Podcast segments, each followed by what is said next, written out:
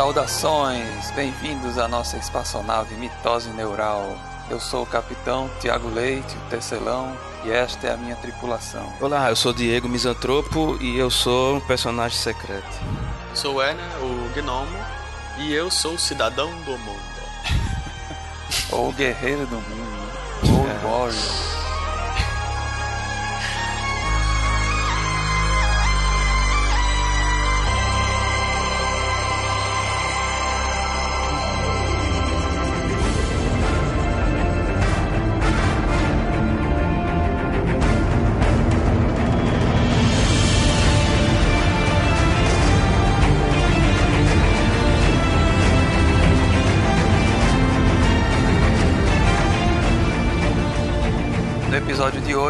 Nós vamos falar sobre um clássico dos videogames, Street Fighter 2, as suas repercussões, as suas influências, o que ele significa na nossa cultura, tudo isso e muito mais depois das mitoses dos ouvintes.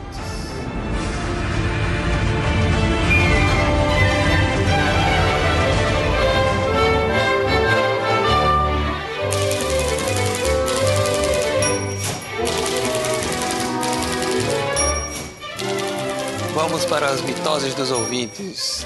Misantropo, se os nossos ouvintes quiserem entrar em contato conosco, o que eles têm que fazer? Nossos ouvintes podem mandar um e-mail para recados@mitoseneural.com.br. E se eles quiserem mandar tweets para nós, para onde eles mandam? Arroba mitose neural. E além disso, vão seguir também a gente, né? No Facebook. facebook.com barra mitose neural. Para acompanhar as novidades, sempre saber de antemão quando sai um episódio, né? Isso, ou no próprio blog. Pode comentar no post também, né? Os- Os Isso. comentários a gente lê também. Isso, e pode também assinar o feed no próprio mitoseneural.com.br para receber no seu leitor de feeds ou até por e-mail as novidades. E também a gente está com uma novidade que a gente não contou ainda, que é o feed do iTunes.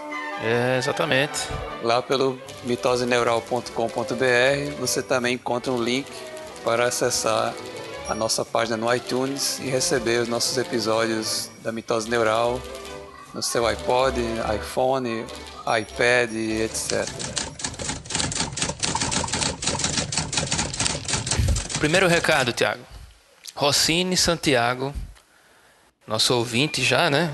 Colaborando todos os episódios, escreveu pra gente. Mais um ótimo episódio. Quero deixar aqui também um elogio à vinheta de abertura, que é sensacional.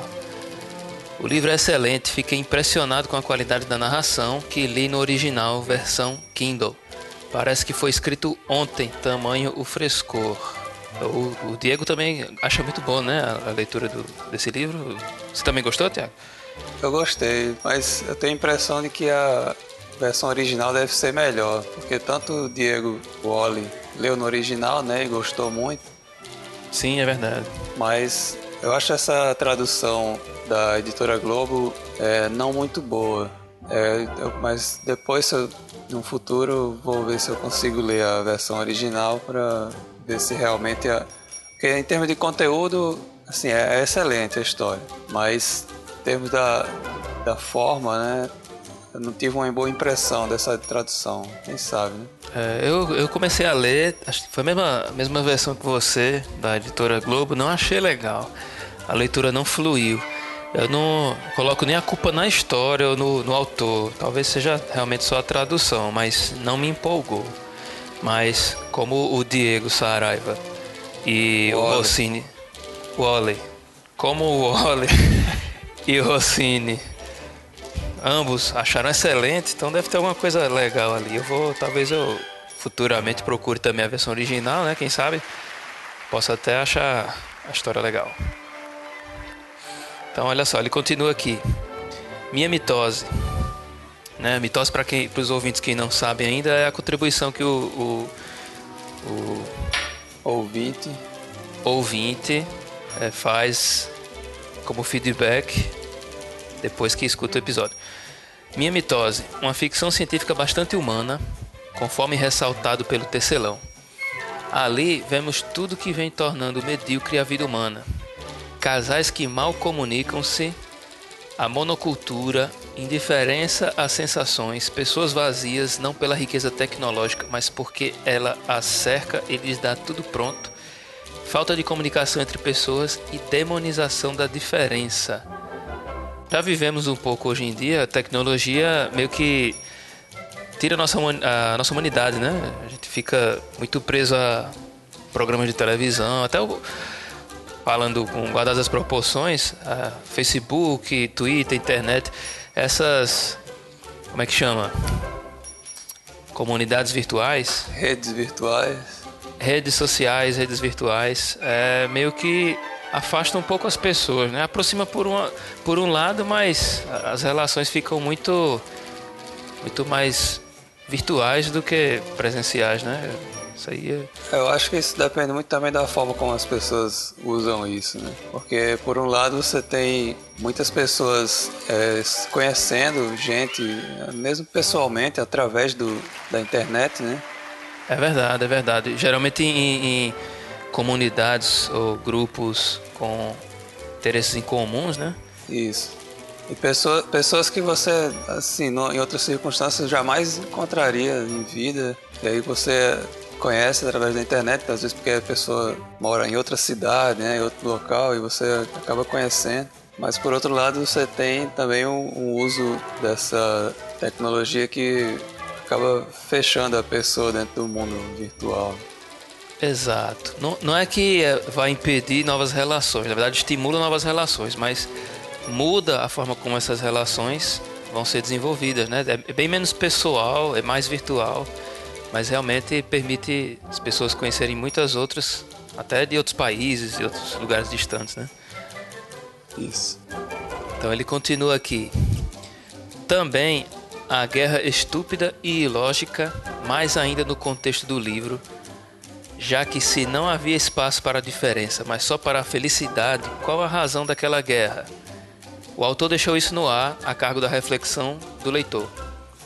Há muitas passagens belas, fortes e emotivas, como a conversa entre o Montag e a Clarice, a cena comentada por vocês quando a Phelps explode em lágrimas com os versos, o ateu de fogo sobre si daquela senhora e aqueles dois comentários do Beach, eu só leio Beach, não sei porquê, quando o Montag finge-se doente e quando é convidado a queimar sua própria casa. Já pensou, cara? Ei, vamos queimar tua casa aqui? Sacanagem. A parte tecnológica Toda aquela vigilância técnica, o sistema de alarmes, as TVs interativas ficaram, a meu ver, na medida certa, em segundo plano. O grito pelo valor dos livros e por humanos sensíveis preponderou, o que em certa medida não deixa de ser ficção científica em nossos dias. Isso é até alguma coisa que eu queria, a gente poderia comentar em algum outro episódio, em algum outro momento. Eu já procurei alguma coisa a respeito disso, de ficção científica, né?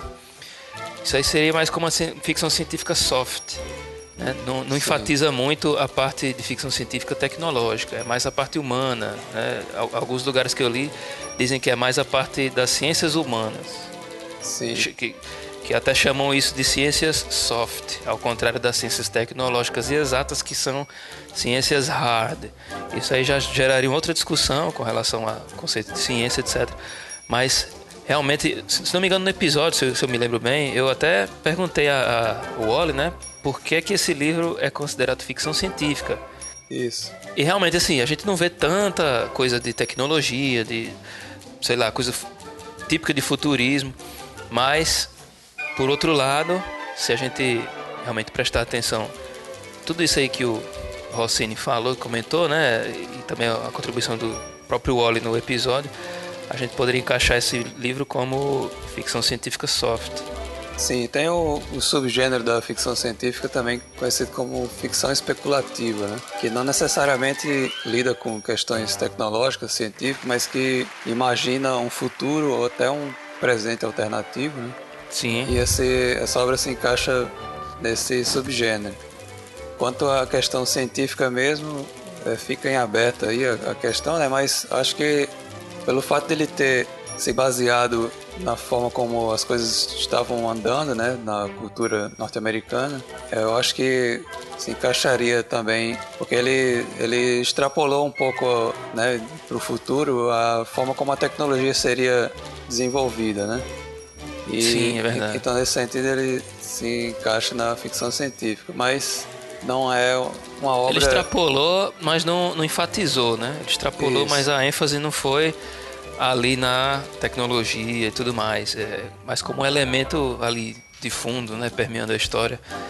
Mas só pelo é, fato é, dele ter, é ter extrapolado. Obra, não é uma obra assim ostensivamente de ficção científica, mas tem elementos. Bom, nós também recebemos um recado de Aníbal, que enviou né, uma mensagem para o nosso amigo Gnomo. Ele disse que achou o podcast show de bola. Então nós agradecemos aí, o pessoal realmente está achando legal. Nós estamos gostando muito também de fazer esse podcast. E todo o feedback positivo, né, por mais singelo que seja, é uma, é uma satisfação para a gente. Exato. Pessoal que escutar, comentem, mandem mensagens. É, é importante para a gente até assim, para incentivar e sugestões de temas. Até assim, dar o feedback da forma como a gente está fazendo o podcast, tudo isso, tudo isso ajuda a gente a melhorar. Fiquem agora com Lutador de Rua 2.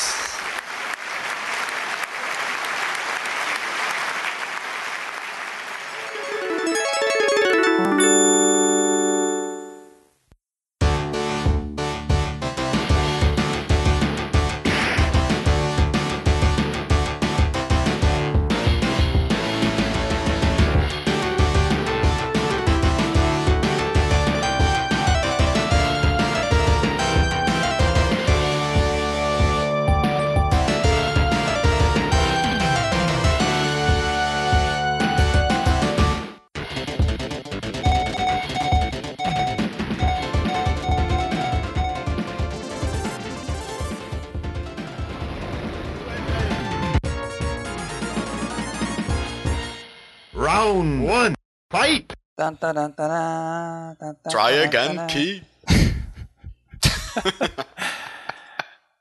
you got a lot to learn before you beat me. Try again, kid.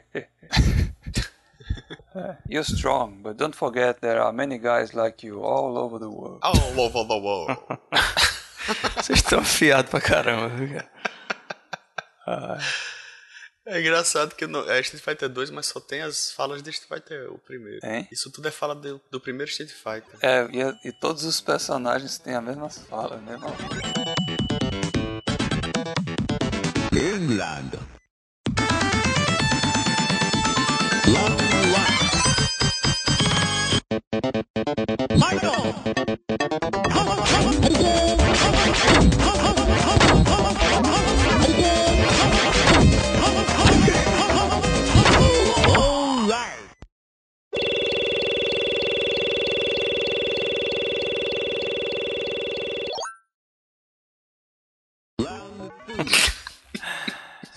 É, e era mais uma voz que falava Round One, né?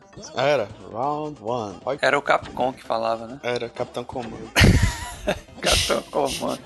Caramba, é mesmo, agora que eu me. Porra, que porra é essa, cara? Capcom, Capcom, Capcom Comando. Porra, cara, só isso aí já valeu o episódio. Eu tinha lido em algum lugar que o nome da Capcom era Capcom por causa de Capitão Comando, que tinha sido o primeiro jogo deles, mas aí eu li de novo aqui no, na Wikipedia, a fonte de todo conhecimento humano, e tinha dito que era Capsule Computers. Mas será que, que foi o contrário? Eles fizeram Capitão Comando como... É, pode ser, cara, pode ser. Porque, eu não sei, esse, esse Capitão Comando, ele surgiu com videogame ou ele vem de algum desenho, alguma coisa assim? Não, eu acho que foi invenção da Capcom. Porque ele parece com coisa de quadrinhos, assim, né? O estilo. Uhum. Não, mas acho que foi invenção da Capcom mesmo. Era outro jogo, não era aquele arcade, não. Captain Commando. Commando. Commando. Round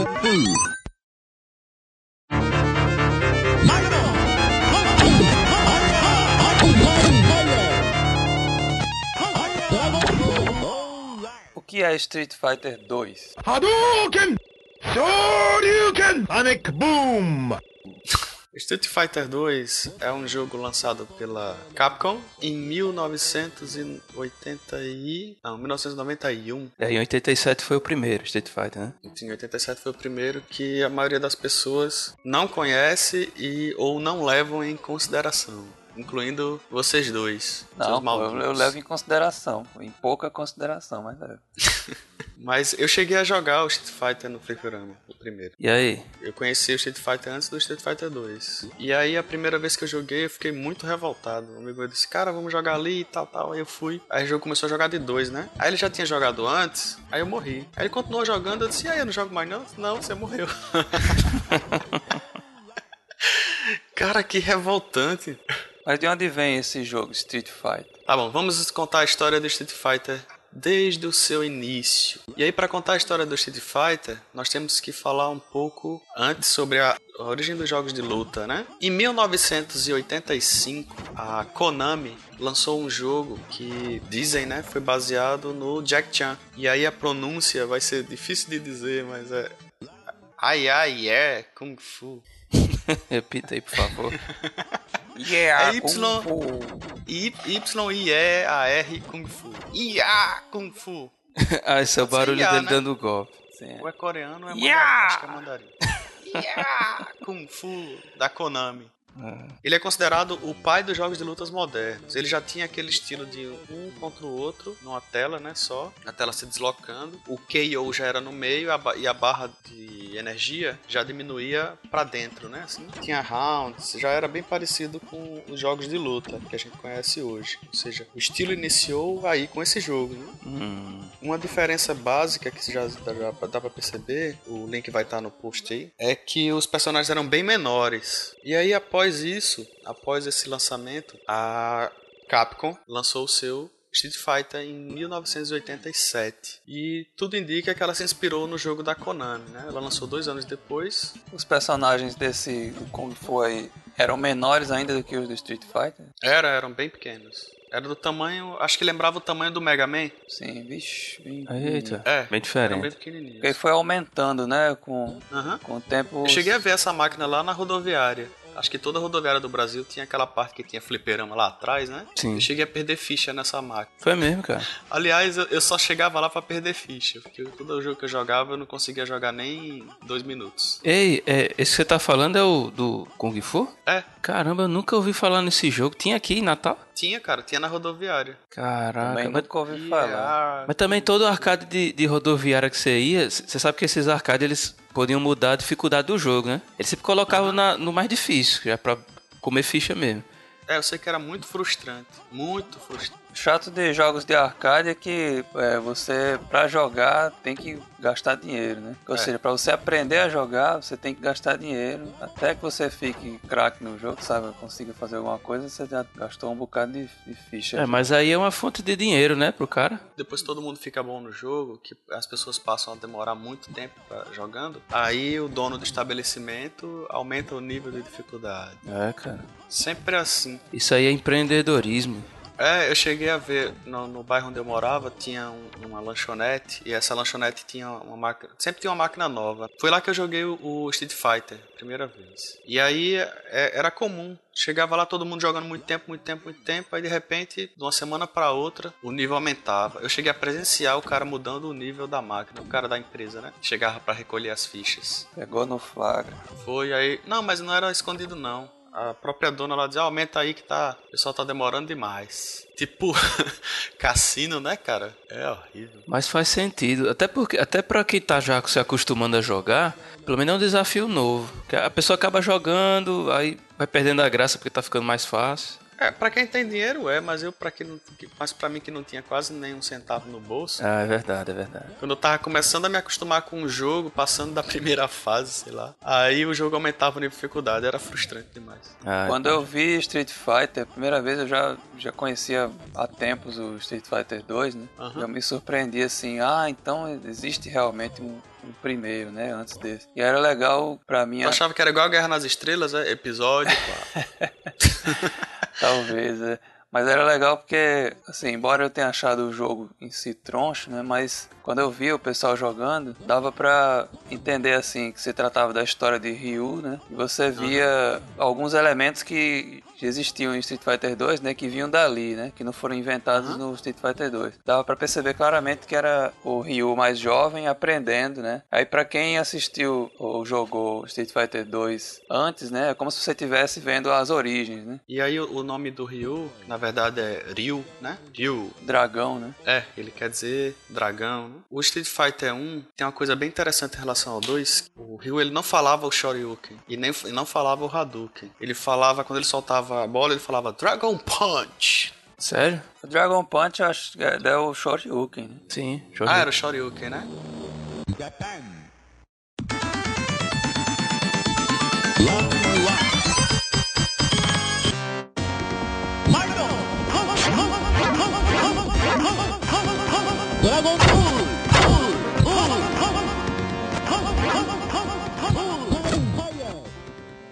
Se Ryu significa dragão, quem significa o quê? Boneca? Mas eu acho que existe uma brincadeira com os nomes deles, né? Porque Isso, é. Sho, Ryu, Ken. Então Isso. pegaram o Ryu e Ken. E eu acho que no, no primeiro, no 1, né? A gente tá falando sobre o 1 agora. é, os dois personagens, eles eram mais parecidos ainda do que em Street Fighter 2. né? Aham. Era como se fosse o mesmo personagem. Aí o- os dois nomes tinham três letras, né? Assim, era como, quase como se fosse só uma variação do mesmo personagem. Mas vocês sabem por que, que criaram o Ken igual ao Ryu, só com a diferença da cor? Só pra você poder jogar de dois Isso. contra o outro. Com o mesmo personagem. Ryu era o o personagem mais popular, né? Não, o Ken ele foi criado simplesmente pra você poder jogar um contra o outro no Street Fighter 1. Porque no O Street Fighter do 1 Street só, Fighter 1 é Ryu. É, só tinha um personagem, né? Você não, E não podia escolher entre os. Era Ah, só um cara. personagem e os chefes. Então no 1 você não jogava nem com o Ken, só se fosse de dois. Não, se você apertasse o segundo controle, Isso. você jogava com Ken e jogava do lado, de- do lado direito. Era. O principal é isso, a criação do Ken foi simplesmente para permitir que você jogasse contra o seu amiguinho e perdesse um dos dois perdesse a ficha logo. Ah, rapaz, o cara tá sentido aí com o amigo. All over the world. E aí em 87 saiu esse, Street- esse Street Fighter que ele tinha depois que você escolheu o personagem, ele tinha lutadores ao redor do mundo, ou seja, já era World Warriors, né? No- no- antes de, de- do Street Fighter 2, você já percorria o mundo lutando. E, e aí depois disso você enfrentava o Adon, que o pessoal chamava de Kazusa, por que, cara? porque ele parecia com Kazusa. Ai, caralho. É, mas a, a, a memória. E por último era o Sagat. O que eu lembro assim, porque tinha. Eu não, não lembro exatamente como era o, o esquema do jogo, mas tinha dois eixos, né? O Ocidente e o Oriente. Aí não sei se você jogava primeiro no Ocidente, depois no Oriente. Porque tem os personagens ali que era da China e do Japão, e os personagens que eram Estados Unidos e Europa, né? E você escolhia um caminho que você ia fazer. Você ia enfrentar primeiro os, os ocidentais, depois você enfrentava os orientais. Ou você escolhia só um dos dois, sei lá. Ou, ou escolhia qualquer Eu não lembro país. exatamente como era, mas, mas, isso, mas isso é interessante porque já se criou a partir daí, né? Como se houvessem dois centros principais de personagem. né? E isso vai se refletir no Street Fighter 2, porque no Street Fighter 2 você vai ter muitos personagens concentrados no Extremo Oriente e muitos concentrados na América do Norte. É, E os últimos dois, acho que os dois eram tailandeses, né? O Sagat é tailandês, acho que o Adon também era. Os Era. dois eram na Tailândia. Era É, na- no mesmo pela país. história do jogo, se não me engano, o Adon era discípulo de Sagat, né? É, os dois faziam. Os dois eram praticantes de Muay Thai. O Sagat era o campeão mundial de Muay Thai e também do da luta de rua, né? Street Fighter. O Adon era o segundo, era como se fosse o, o, o vice-campeão, sei lá. Aí tem até uma história de que quando o Ryu derrotou o Sagat, Adon perdeu o respeito pro Sagat. Era isso que eu ia dizer. Que Tem uma história eh, paralela, né? De- Dessas histórias que criaram depois, que dizia isso, que o Adon era, tipo, fã do Sagat e perdeu o respeito depois que ele perdeu pro Ryu. Pronto, dizem que o, o Sagat ele é cego e tem aquele rastro no peito porque foi um Shoryuken, né? De fogo. Isso. Mas no Street Fighter 1 ele já tinha o Pois tapa-olho. é. então. Não, mas olha, tem, tem uma animação, eu acho, eu não sei se é a introdução de algum jogo ou é de algum desenho animado que saiu, que mostra essa cena de Sagat enfrentando o Ryu e quando o Ryu cai no chão depois de um golpe, Sagat se aproxima e estende a mão pra ajudar ele a levantar. E na hora que ele estende a mão, o Ryu se vira pra ele com um olhar meio de ódio, de raiva, sei lá, e dá um Ryu que faz a cicatriz. Peraí, Ryu sacaneou o Sagat? Esse é Ryu. Não, mesmo. não foi, não foi sacanagem. É mais ou menos aquela história. É, tem aquele personagem Akuma, e a gente já tá pulando um pouco já pro. pro- pro- pra parte do jogo mesmo, né? Do Street Fighter 2. Que o Akuma lutava o mesmo estilo de Karate Shotokan. E tinha uma, uma coisa que ele. to- Todo lutador de Karate Shotokan chegava perto, que era um- uma espécie de um instinto assassino. Certo. Que o Akuma se deixou levar pelo instinto Então assassino e desenvolveu uma técnica superior. hora. Isso. E o Ryu, nesse momento, ele foi tomado pelo instinto assassino, perdeu o controle e fez isso. Mas aí depois ele aprendeu a, a suprimir esse instinto. Enquanto que o Akuma, não, ele se deixou levar por, por esse instinto e desenvolveu a técnica a partir disso. Por isso que ele é um lutador tão bom.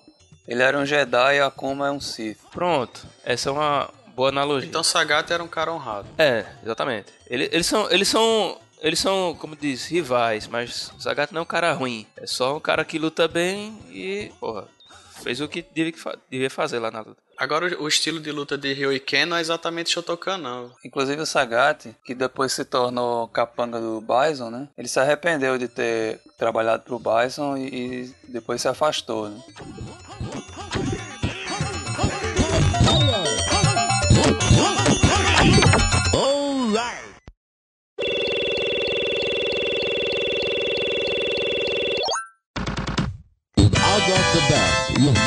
Been Street Fighter in the.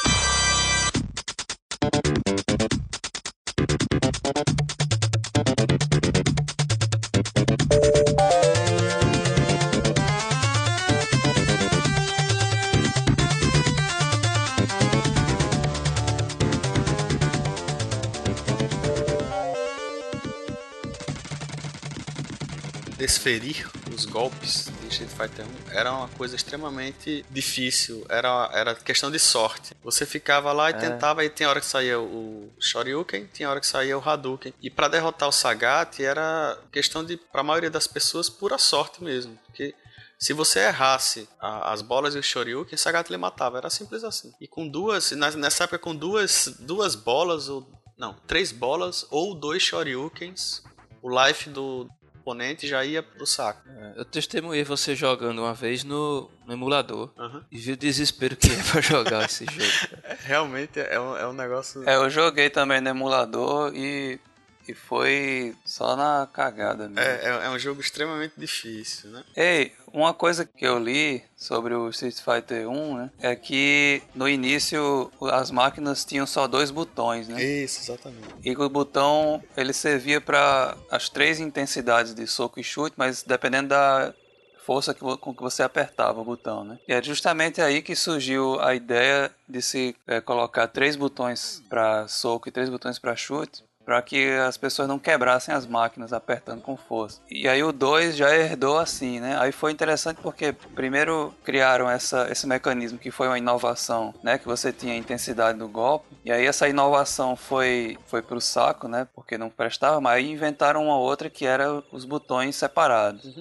E aí todos os jogos de luta depois copiaram o mesmo, mesmo É, no esquema, mínimo né? forte e fraco, né? Não exatamente os seis botões. Porque a, a linha Fatal Fury só tem. É, quatro. na, na SNK os jogos é sempre um forte e um fraco. Não, só são quatro, né? É, um chute forte, um chute fraco, Soco um forte, soco soco forte e um soco fraco. Porque no, no Street Fighter ele tem forte, médio e fraco. Ele tinha também o helicóptero, né? Como chama? Já tinha o helicóptero Sim, sim, sim. também, né? É, e Ei, Tatsumaki Senpu Como é que chamava o helicóptero? Tatsumaksenpu Kyaku. Não, eu tô dizendo no popular. Kakai- Papai quer puruga. Papai quer puruga. Tatatekuga. No sul o pessoal chama de ataque das corujas. Imagina uma coruja girando, nem uma doida daquele jeito.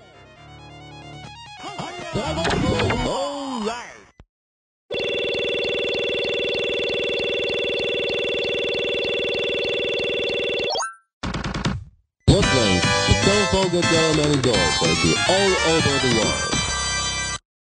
O Street Fighter 1 fez um sucesso estrondoso, né? Guardando as devidas proporções em relação ao 2. E aí a Capcom começou a trabalhar na sua continuação. Coincidentemente, tinha saído já um ano depois do Ai Ai Ai, ai Kung Fu da Konami. Saiu Ai, Ai ai, Ai, ai Kung Fu 2. E, o, e esse 2 ele já era side-scrolling, só que só saiu para computador. Ah, era basicamente o jogo parecia com Pitfall, na parte que era side-scrolling, e aí em determinados momentos aparecia alguém para lutar. Só que ele ficou extremamente inferior em relação ao primeiro, né? Eu não sei se é coincidência, se a Capcom fez de propósito, mas o Street Fighter, que ia ser o Street Fighter 89, foi feito para ser side-scrolling. Ele ia ser um jogo side-scrolling. E inspirado em Double Dragon 2 era para ser parecido com Double Dragon 2. E aí o que foi que aconteceu? O jogo ficou tão diferente do primeiro Street Fighter, mas tão diferente, que eles resolveram chamar de Final Fight. E daí que surgiu o Final Fight. Ah, cara. Pois é. É por isso que tem um personagem que depois aparece na série de Street Fighter, né? Aquele Guy. Mas em Final Fight havia personagens do Street Fighter. Nenhum. Talvez o principal, o COD, né? Talvez ele fosse o Ken. Né? Quem sabe? E o Guy talvez fosse o Ryu, né? é. Era, era COD Não era o Guy, não? Não, tô falando assim, um dos principais, né? Era o. Sim. Porque o COD é que era o namorado da menina que é sequestrada, né? O Hagai é o prefeito, Sei. que vai pra rua sentar bufete no povo ao invés de mandar a polícia. Super prefeito. Super prefeito. E o Guy, né? Talvez o Guy fosse o, o Ryu. Ryu e o COD fosse o Ken, né? E depois. E o Hagal Zangief, E o que veio ajudar os Estados Unidos na tentativa de fazer a paz. Não tinha Zangief ainda, cara. Zangief. Ah, ele era cara, pô. prefeito. Eles não iam colocar um soviético na prefeitura da É, cidade. cara, não, era, não tem nada a ver. Mas essa história é interessante porque é, é quase a mesma história de. Double Dragon. Não, não. é- sim, também, né? Mas também aquela da SNK, como é? Art of Fight. Fight também era a mesma coisa. Que eram dois caras, dois amigos. Aí a namorada de um deles foi sequestrada. Ryo e Robert Garcia. Eles eram É. originais, hein? Todo mundo tinha Não, ideias era a muito mesma originais. coisa. Era, era Ryu, o Karateka, né? O, o outro, Robert Garcia, era o Ken, que era o Playboy. E os dois tinham o mesmo estilo de luta, né? E mais pra frente, a, a Capcom tirou onda com a SNK, né? Criando o Dan. O Isso. Dan, ele é uma malhação com aquele... Com os dois personagens da SNK, o Robert Garcia e o Ryo, é? Ryo? É, Ryo. Ryo. Ryo. Juntou os dois e fez o Dan, que é um personagem... Quando foi criado, é, pra ser muito ruim, galhofa, só faz palhaçada. Eles tiram onda com o Hadouken dele, É, que não atravessa não a tela, atravessa né? a tela. O Shoryuken dele é Koryuken. Ko quer dizer pequeno. Koryuken. Eles tiram onda com o fato dele usar uma camiseta preta por baixo do kimono. Aham. E ele, ele corre. Se você botar ele pra correr pra trás, ele corre de costas, assim, numa corrida desesperadamente louca e, e horrorosa. Eu nunca notei não, sério? É, e no, no Street Fighter 4 até tem uma hora que ele diz: Nós que somos do estilo de luta tal, tal, tal, temos que nos manter unidos. Falando isso pra Blanca, né? Aí Blanca diz: Eu não, eu não luto o seu estilo de luta, não.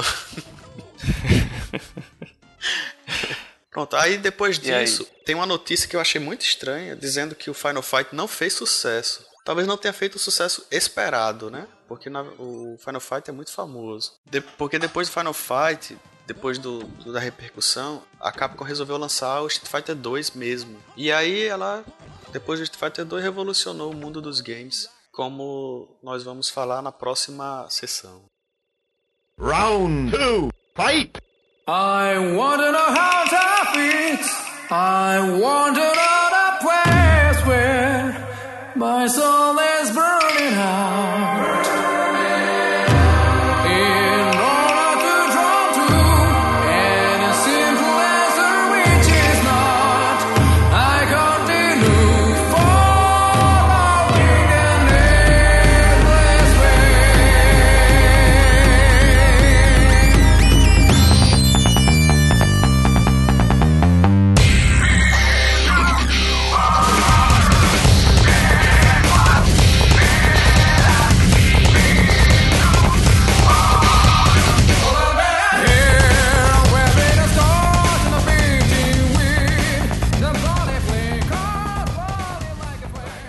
qual é a sinopse do Street Fighter 2?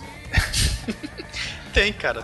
Bom, até, até onde eu sei, O Street Fighter 2 é a história de um torneio mundial que lutadores de vários países e vários estilos diferentes, alguns estilos que nem existem, inclusive, se enfrentam para ver quem é o maior lutador, né? O World Warrior. Exato. E aí, é, eu acho que é interessante falar agora o que mudou em relação ao primeiro, né? Aumentou a quantidade de golpes, você agora tem a possibilidade de lutar oito personagens, ao invés de, de ser só o, o Ryu e o Ken, né? Oito personagens de vários países diferentes.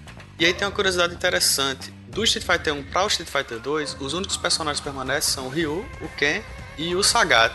Todos os outros sumiram. Todos. Só ficou esses três. A Capcom tentou repetir a fórmula no Street Fighter 3. Do, do primeiro Street Fighter, aqu- aquele personagem você disse que tinha um lutador de Kung Fu, né? Como era o nome dele? Gen. Again. Gen. Ele aparece depois em, em outros jogos da, da franquia, né? E o Adon também. Eles vão aparecendo aos poucos, ó. o Bird também. É, na verdade eles começaram a aparecer no Street Fighter Zero.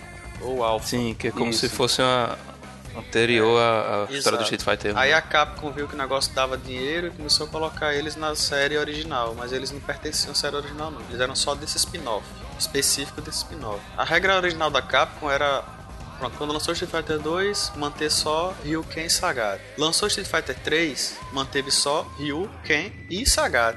Nenhum personagem foi repetido, da mesma maneira que ela tinha feito antes. Então são os três personagens principais. Exato, são os três personagens da franquia realmente que, que teriam que se perpetuar em todas. Mas o que aconteceu?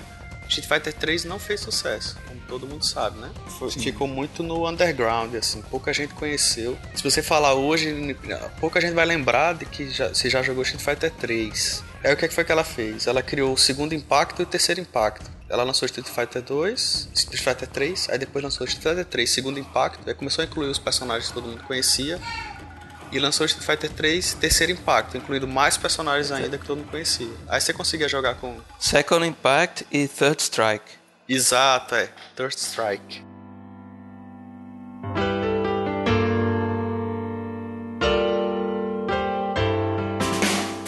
E um detalhe interessante em relação a Street Fighter 2 é que o primeiro ele era incrivelmente lento. Ele era desesperadoramente lento. Mas na verdade isso não era uma desvantagem, na minha opinião, né? Porque um jogo sendo lento, você tinha tempo de pensar o que é que você ia fazer. Aí agora todos os jogos são ultra rápidos, tal, tal. Eu acho que se perdeu uma coisa importante, entendeu? A regulagem da velocidade deveria ter sido mantida sempre. Então vamos jogar É, agora esses jogos de você- hoje- Cada jogador iria colocar no nível que ficasse mais confortável. É, né? vo- você vê esses jogos de hoje como Marvel vs Capcom, uh, X-Men vs Street Fighter. Os jogos são rápidos demais. É verdade. Ex- Existem combos gigantescos que, cara, é só pra quem passa o dia inteiro jogando pra se acostumar com esse tipo de jogo. Eu não consigo jogar hoje É. em dia esses jogos sem, sem parecer um, um- um- como é que diz, um retardado na frente do É, jogo. a adrenalina ficou É maior. rápido. Mas na época do Street Fighter lento, né? Quando eu- o primeiro, você pulava, aí o cara dava um chorão, você eita, levei, né?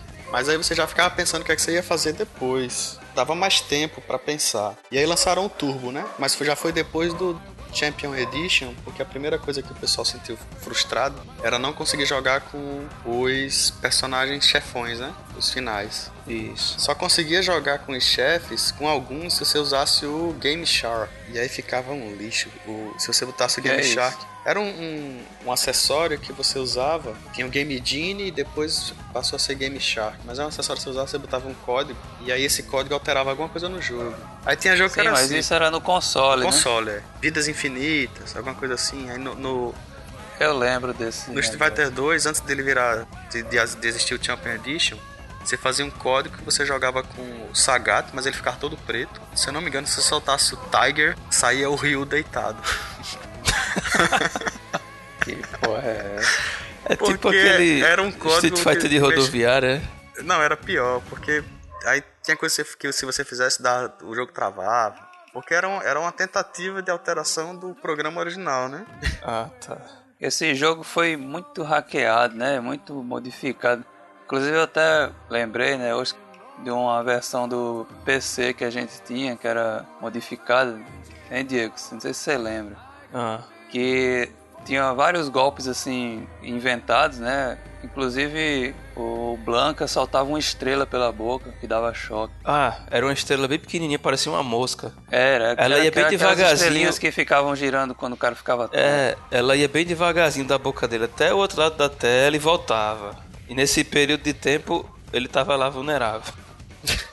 Mas se, se Ah, pegasse, cara, o cara levava um choque. O choque normal. Mas era é um choque normal, mas Que era uma golpe merda. sem futuro. Minha nossa. É, Você o, o Gaio soltava morrer, né? um, um, um Sonic Boom, saía outro Gaio das mãos dele.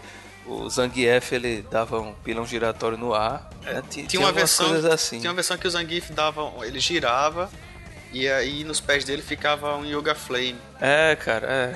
É, eu lembro disso. Eu lembro disso. Ele saía Tinha uma andando. que né? o Ryu soltava o Hadouken, saíam dois Hadoukens fazendo zigue-zague. Ou então saía um Hadouken com velocidade de uma bala. Não sei se vocês e- lembram, saía um Hadouken rápido pra caralho.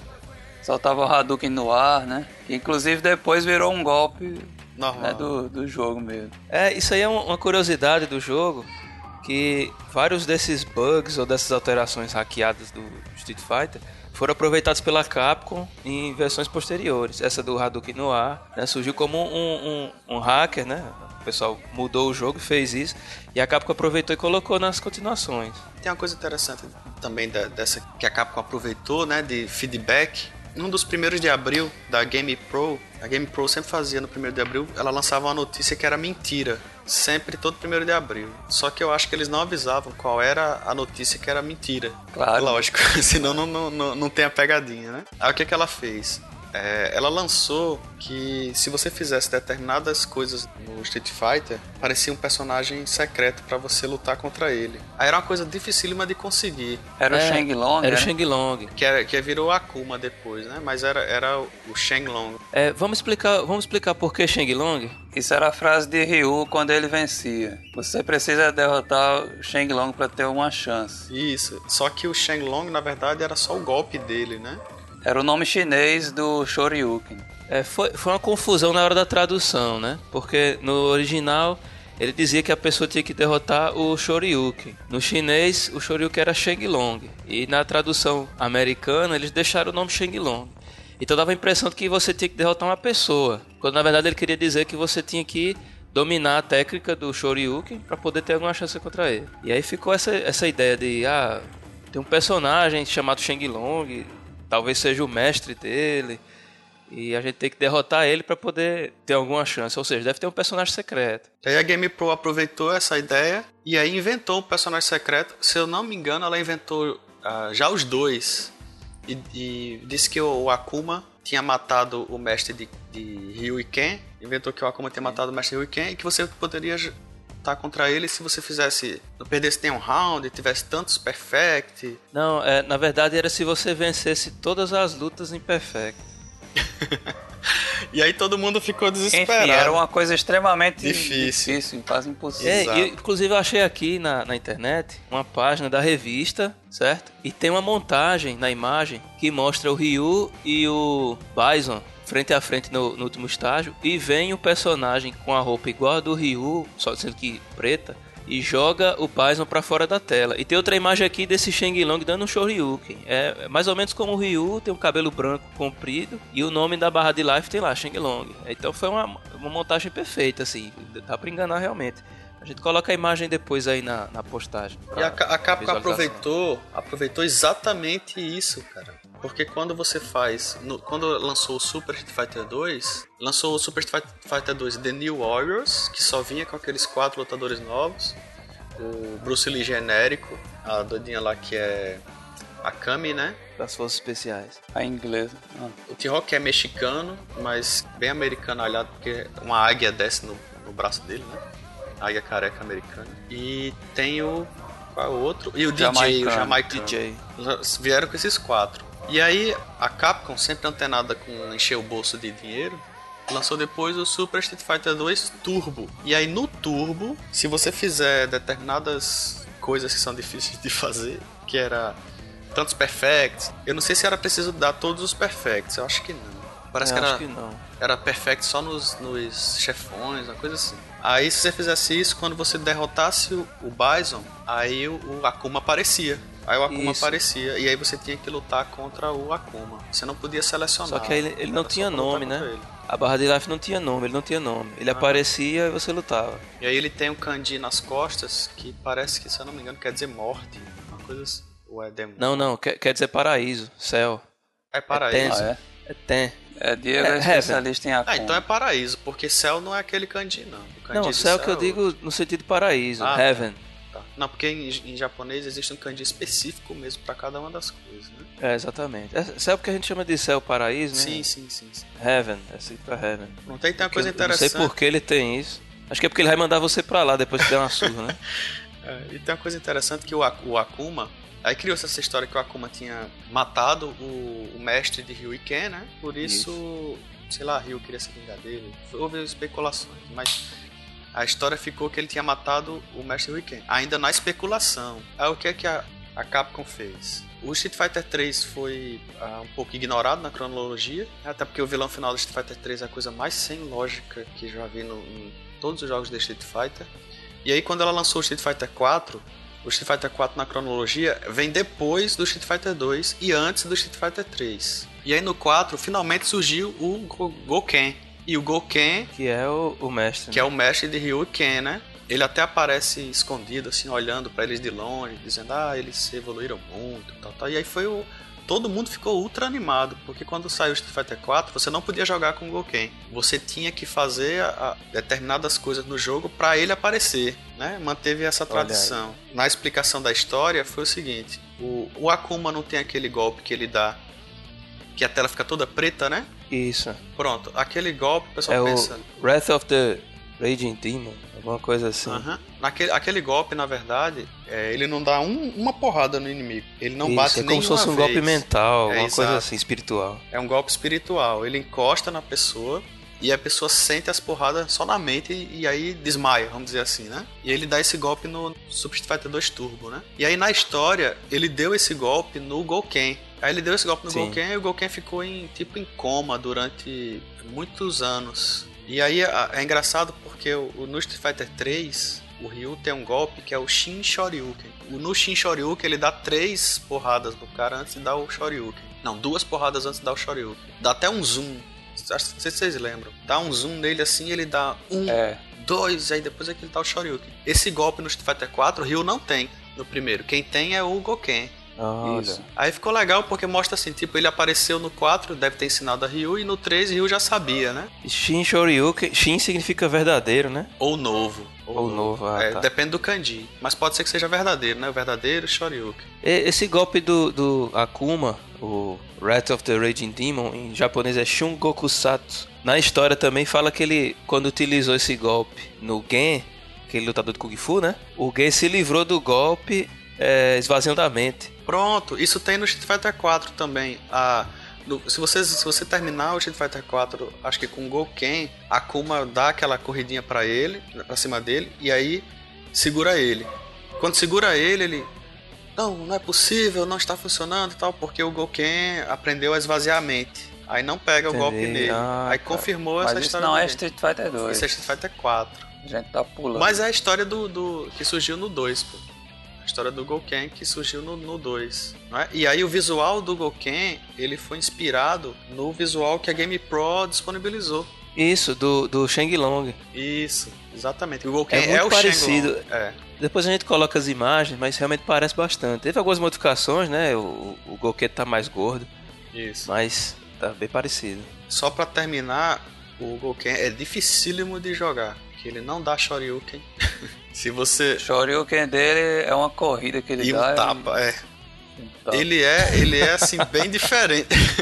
ele é bem diferente. Ele corre e dá um tapa. É, eu sou fã do Ele tem vários golpes cara, que tem que ser feito com sequência de, de combinações de, de- Mas o especial dele é um Shoryuken ainda. Agora, a giratória dele é pra cima. A giratória dele é pra cima e o Shoryuken dele é pra frente. subindo. É. Mas é massa, achei É. muito criativo. É tipo assim, ó, ele é o mestre, cara. Isso que, o que Ryu quem faz é besteira. Ele aqui é que sabe fazer um negócio legal. O problema é que ele, ele acaba sendo mais fraco do que Ryu e Ken pra jogar, porque você que tem que ser muito, muito mestre pra conseguir jogar com ele, entendeu? Que é difícil, né? É difícil. Ele, ele solta duas bolas no especial. Ele solta a bola pra frente, na diagonal e quase pra cima, assim. É como se ele fosse realmente um, um- um cara mais especializado nas técnicas, entendeu? Um cara mais experiente. Aham. Ele O sabe os mestre. golpes de verdade, né? É, exato, que sabe realmente como é que são os golpes. Ele é realmente o, o mestre. Eu sou, eu sou muito fã desse personagem novo, cara, assim. No contexto do Street Fighter, né? É um dos personagens que eu assim, dou, dou valor à história e dou valor ao que fizeram com ele. A Capcom acertou. Eu gostei mesmo. É, a Capcom fez o que o o pessoal do, do, do Lost não fez direito, né? Pegou as opiniões do público Isso. e a- aplicou da forma correta, né? É Deixou o verdade. pessoal satisfeito. Deu o que o povo queria, né? Exato, mas deu correto. Exato.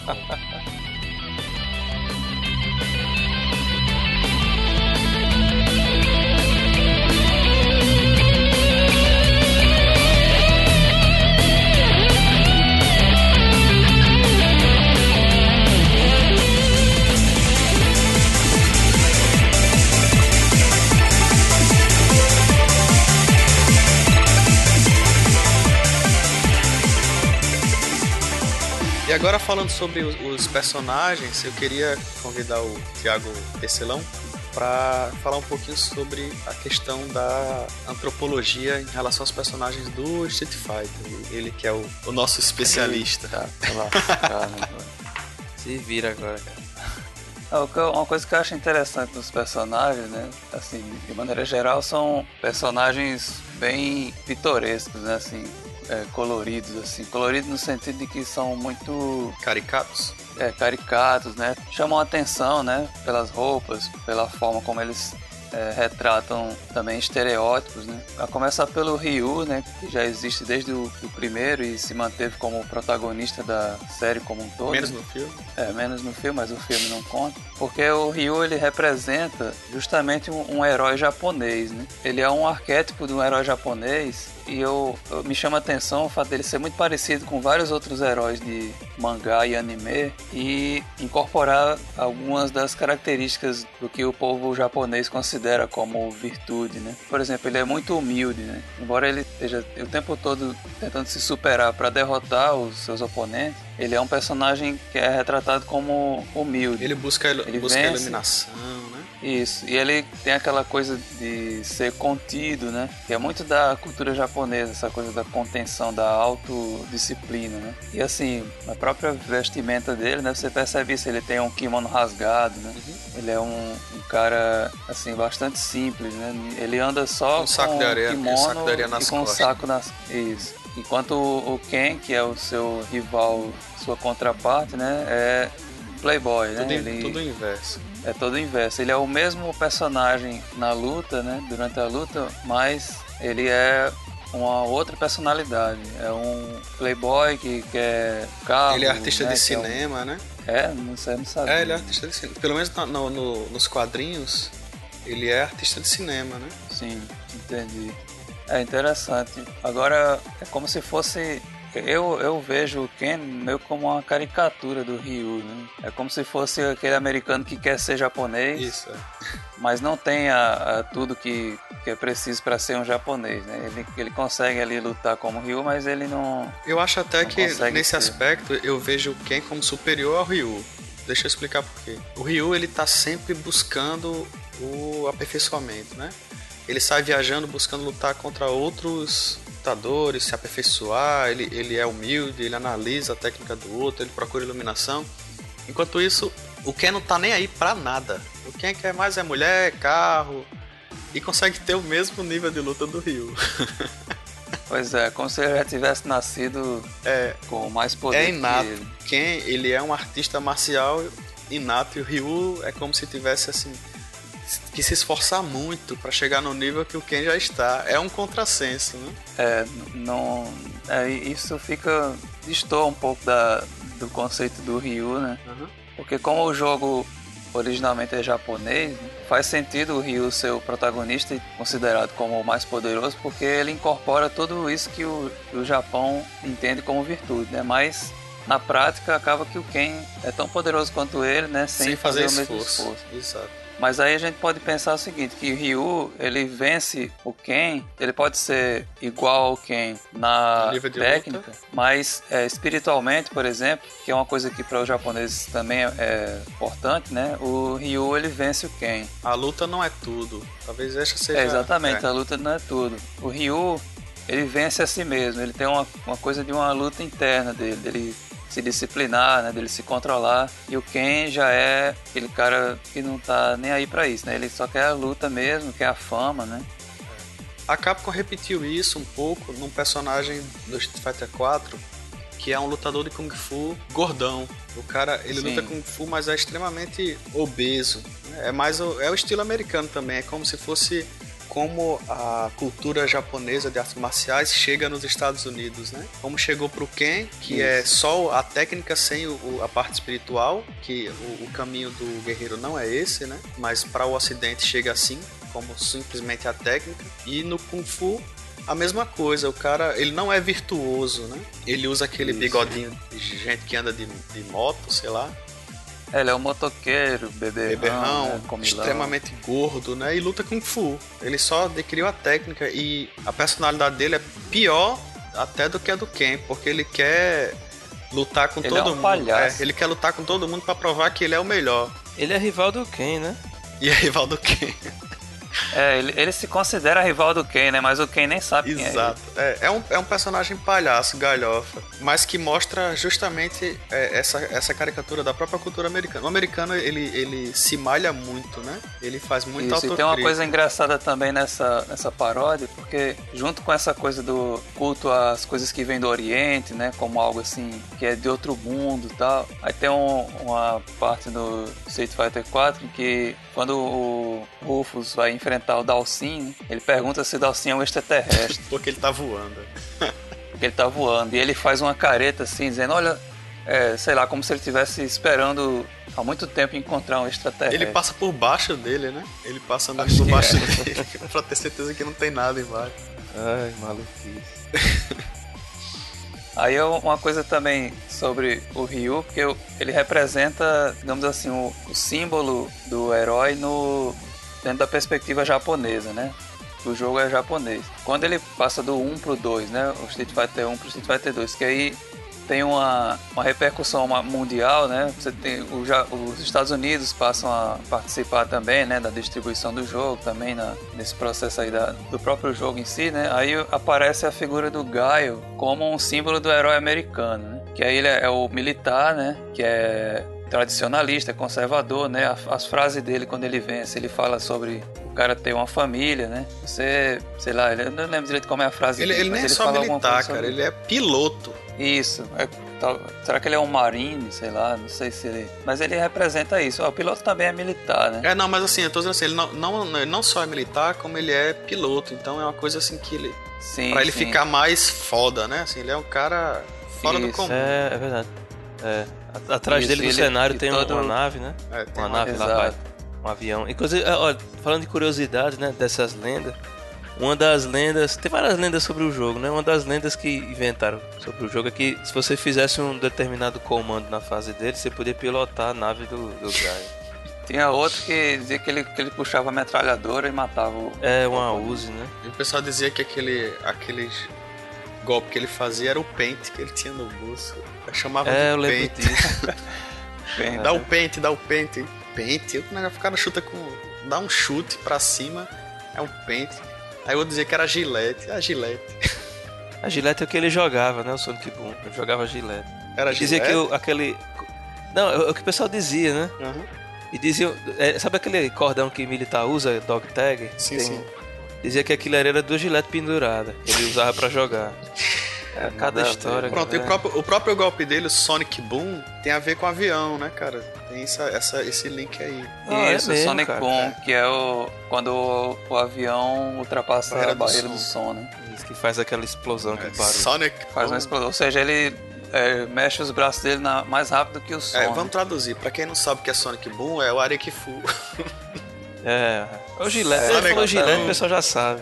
Sonic Boom! A figura do, do Gaio, ela representa muito esse espírito americano do belicismo, né? É um guerreiro, é um soldado mesmo, militar. E é tão significativa a figura dele que quando inventaram de fazer o filme com, o Van Damme, né? Colocaram ele como protagonista, porque o filme é feito com uma perspectiva norte-americana, né? E aí Ryu, que era o herói nos jogos, e tinha tudo a ver, porque como era luta, né? E o Ryu representava justamente o lutador no sentido marcial é, espiritual lá, né? Da, daquela questão mesmo das artes marciais orientais, né?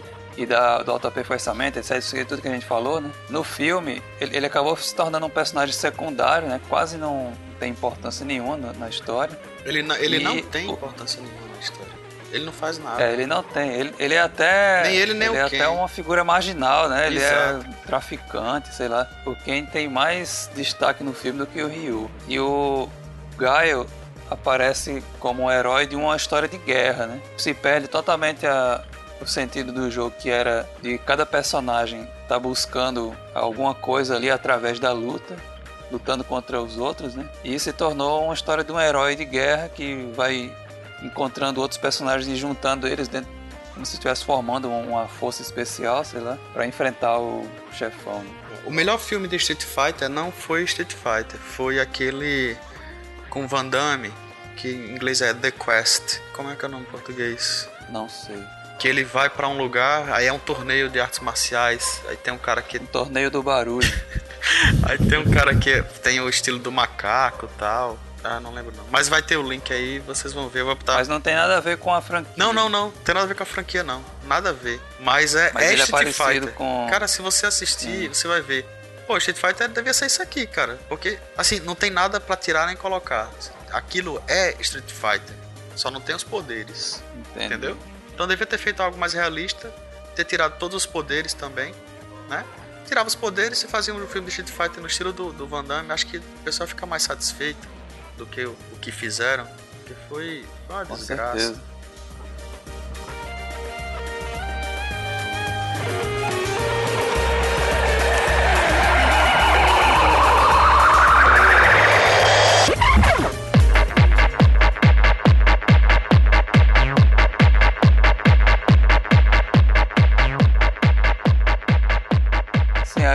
Coisa que eu tinha falado, né, antes era que se mantém assim na distribuição dos personagens pelo mundo, é meio que dois eixos, né, principais, que é o, o Extremo Oriente e os Estados Unidos, né? Nos Estados Unidos você tem três personagens, né, no Street Fighter 2, que é o Ken, o Guile e o pugilista, né? Que nos Estados Unidos se chama Balrog e no Japão se chama Mike Bison, né? E aí os nomes mudaram, né? O do, o do Mike Bison mudou porque ficaram com medo de serem processados aqui nos Estados Unidos por conta da semelhança com Mike Tyson. É, a semelhança Mas foi ele, proposital. ele era propositalmente semelhante, né? Exato.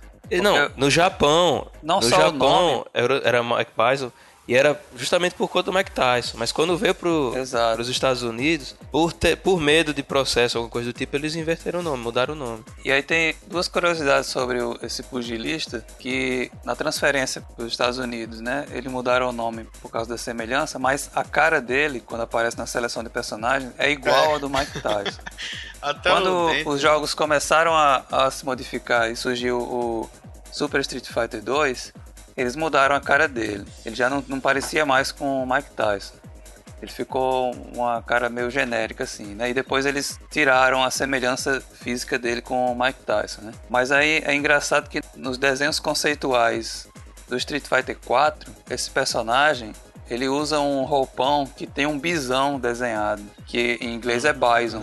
Então ainda, mesmo sendo o Balrog, né? umas sendo- alfinetadas. sendo transformado com Balrog, eles ainda mantêm as referências ao Eles nome. foram do arriscando, né? Pessoal, não é não, mas é, viu? Olha, olha aí, pessoal. Não é não, mas é. É, e é, é meio ofensivo mesmo pra, o- a imagem do Mike Tyson, né? Porque o Mike Bison, ele é um jogador, Ele é né? um vilão. Viciado. Ele é vilão, ele... Enfim, ele, ele, ele controla uma casa de cassino, né? Em Las Vegas. Então ele é corrupto, né? Um personagem que trabalha com Mas crime. isso tudo foi depois, né? Ele era só um vilão.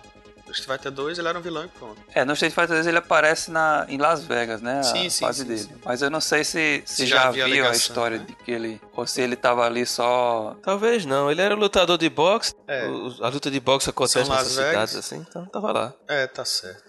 Tem outra. Eu quero fazer um link aí, aproveitando que tá falando sobre isso, sobre lutadores, é, e falar um pouco sobre uma coisa que aconteceu parecida no Final Fight, né?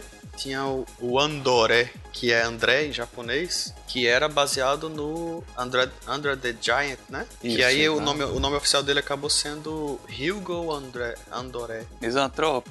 Ah, Hugo. André the Giant é aquele ator que faz o gigante no Princesa Prometida. Ah, cara, sei, Pois sei. é, quem aí o Hugo é baseado naquele cara lá, que agora virou personagem sério? do Street Fighter, a partir do 3. É. Porra, que Exatamente.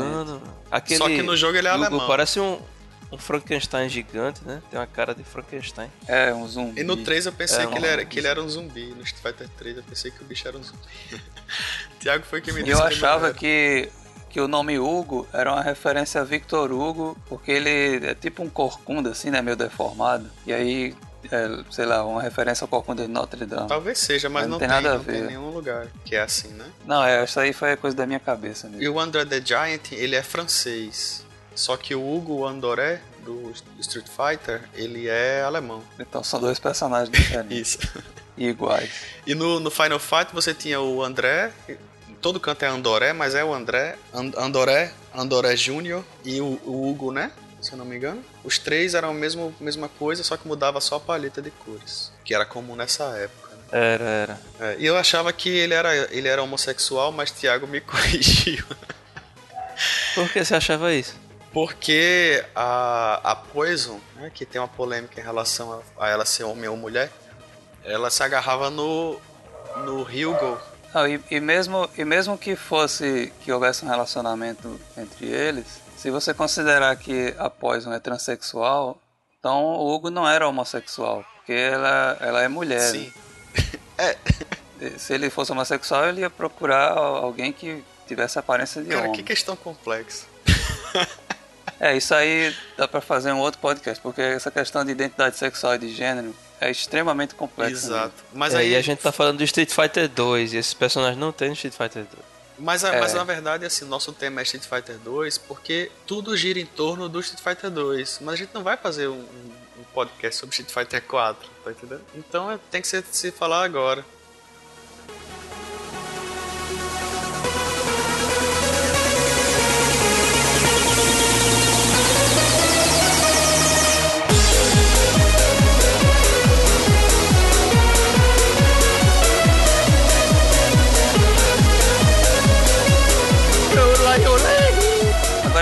Engraçado porque assim, eram quatro chefões, né? O Sagat não podia mudar de nome porque já era Sagat desde o 1. Exato. né? Aí eles podiam ter trocado só o nome de dois personagens, aí mudaram logo três, fizeram uma roleta assim. O Vega virou M. Bison, que aí a gente chama de Major Bison, né? É, o Balrog virou Vega, que tem mais sentido ser Vega porque ele é espanhol, né? E Balrog não é um nome espanhol, e Vega é. E o Balrog virou. Não, peraí, agora eu me confundi. Qual era o nome do pugilista?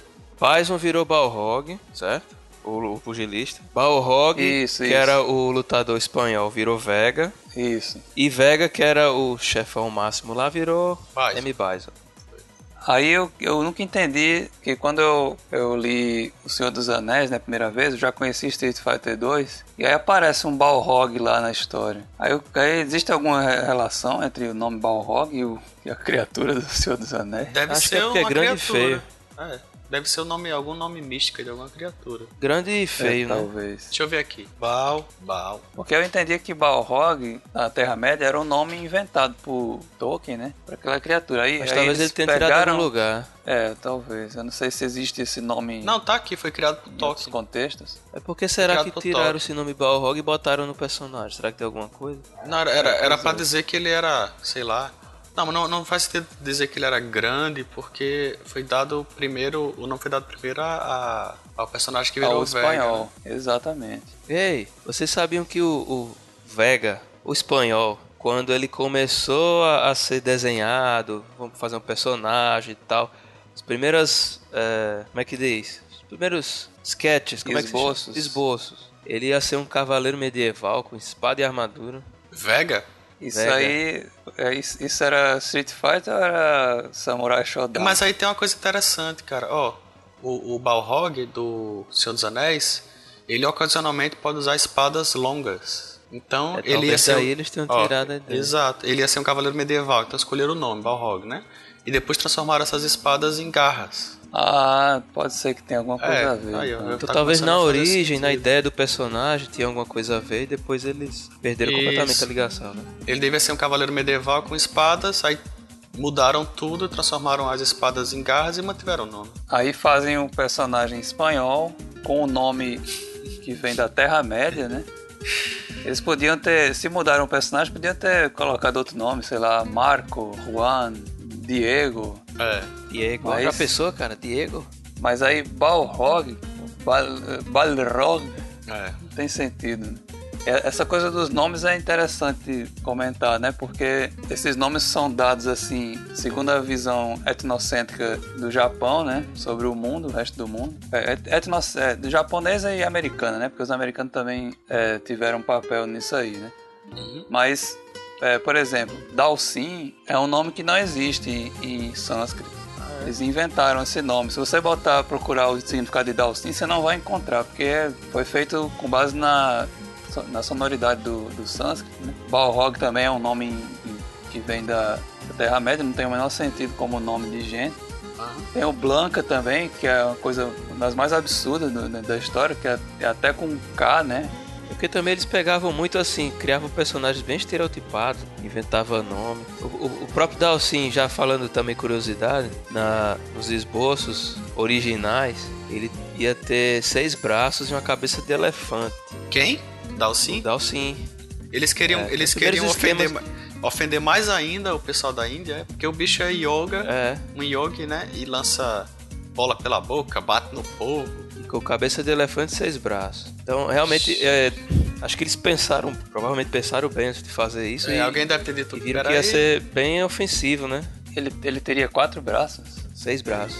seis braços. Aí tipo esse cara que teve essa ideia foi demitido. É. Aí foi trabalhar no Mortal Kombat. Não, mas aí ia ser muito, muito mais ofensivo, porque ele ia ter cara de elefante, cara. Iam queimar o Street Fighter em praça pública. então ele ia ser tipo um Ganesh, é? É, é, exatamente. É, tem a imagem dele aqui no, no site que eu tô vendo. É a cabeça do, do elefante com os penduricalhos, etc. E na descrição diz, né? Que ah, o esboço parece muito com o deus hindu Ganesha. E acho que por problemas que eles previram que teriam com, com relação à religião, étnico, etc., eles desistiram e acho que para aprender a lição nunca mais fizeram isso. Mas ele ia ser azul também. Não, o esboço aqui é só em, em lápis, não tem cor. Era interessante, assim, até falando sobre essa coisa do azul, né? Porque nas versões do Street Fighter 2 que tem outras cores, né, para escolher, ele também tem a variação azul, né, o Dalsin, que é uma referência a alguns deuses da mitologia hindu, né, que são azuis, tem a pele azul. E o Dalsin, ele também tem essa coisa do, estereótipo do yogi que tem um controle tamanho sobre o corpo, né? Que consegue esticar os braços, consegue flutuar, né? Ele, ele tipo tá como se ele tivesse uma outra dimensão, assim, en- entre duas dimensões, né? Não sofre muito com a gravidade e é um personagem que também é, representa uma visão que a gente tem sobre a Índia, né? Como um país pobre, né? Sim, é. Ele anda esfarrapado, ele anda só com a, com a bermuda rasgada. Ah, se bem que aí você tem também a questão do, do yogi como um asceta, né? Como ele, ele se priva, né, de várias coisas, né? De, talvez ele passe muito tempo fazendo jejum, enfim, tem, tem toda essa, essa questão da, do, da yoga como uma purificação do corpo, né? Mas ele acaba sendo exagerado né, nesse, em alguns, alguns aspectos. É, o pessoal diz que ele é bem magro, mas ele é o magro patola, né? Ele não é magro. É como se ele não tivesse. Ele não tem Gordura, gordura, isso. mas tem os músculos definidos. Então ele é só a pele em cima do músculo. E tem alguns jogos que eles teleportam, né? É, tem um, um momento que ele tem. A partir do Super Street Fighter, ele passa a ter o teletransporte.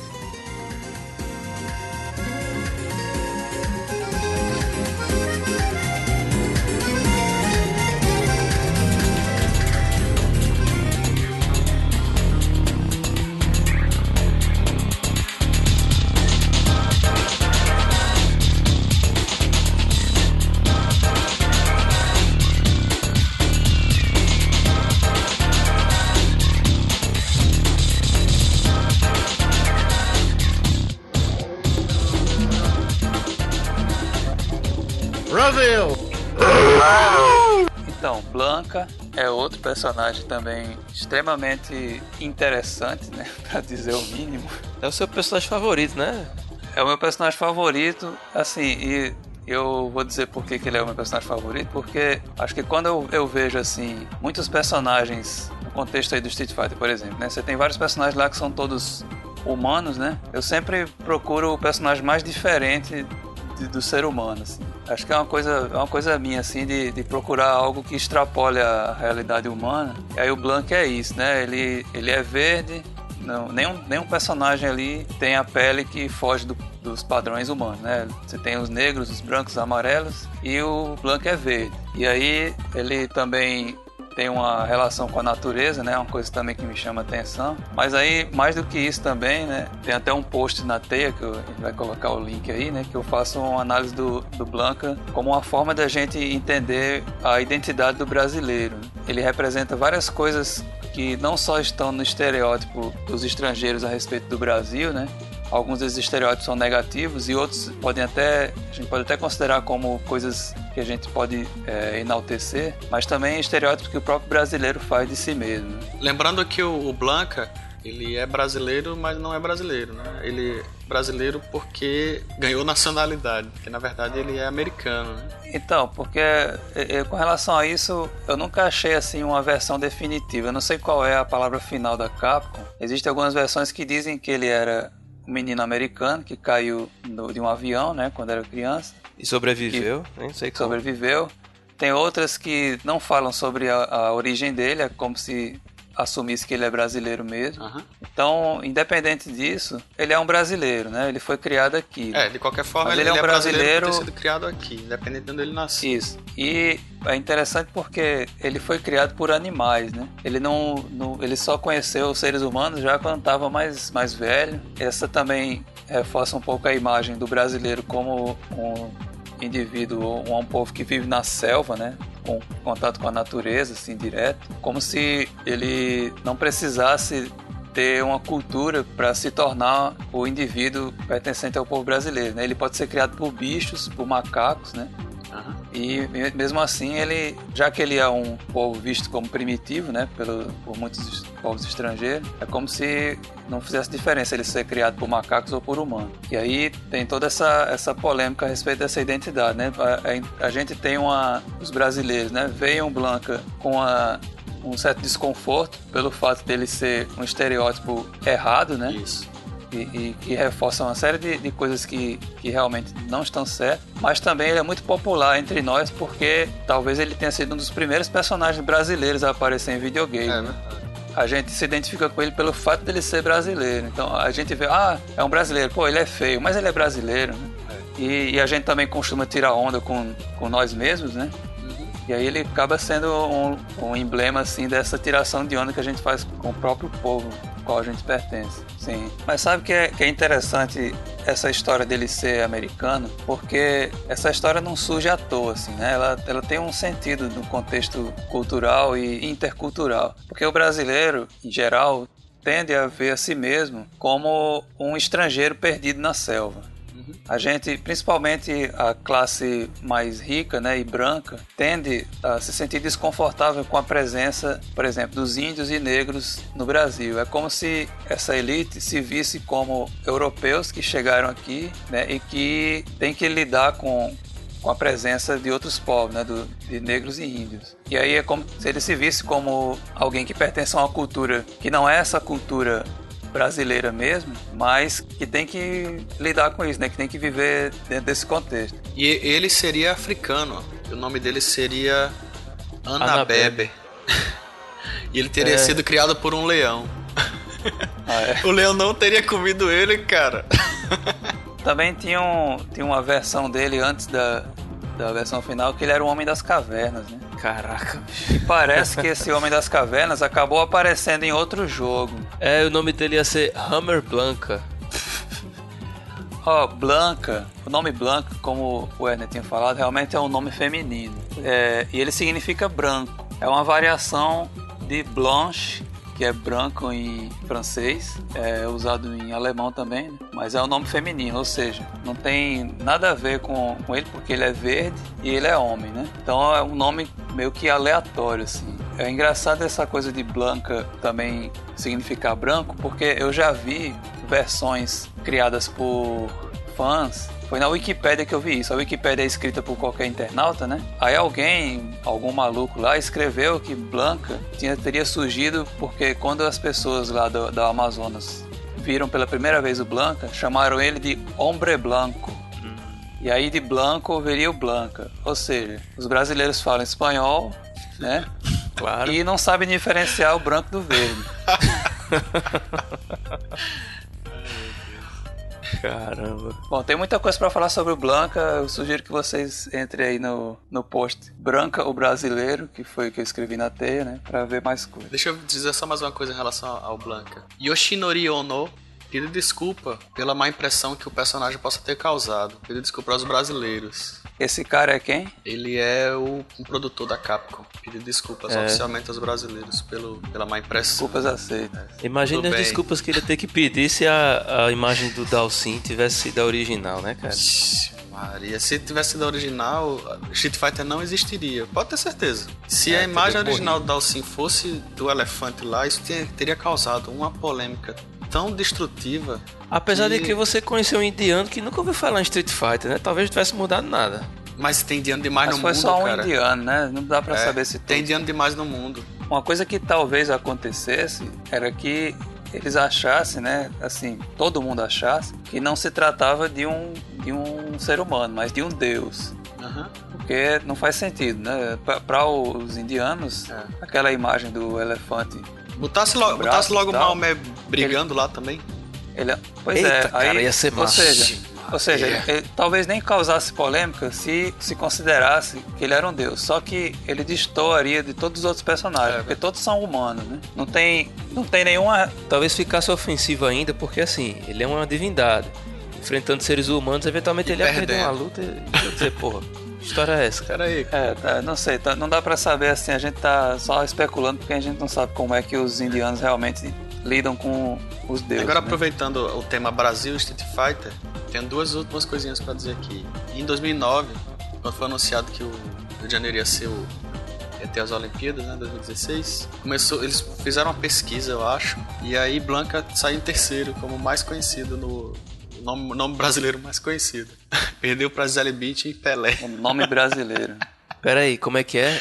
Repita a personalidade brasileira mais conhecida. A primeiro parece que foi Jelly Bündchen. E Pe- Pelé e Jelly Bündchen ficaram em primeiro e segundo. Não sei qual dos dois foi o primeiro. E o terceiro foi Blanca. Caramba, bicho. É, pois é.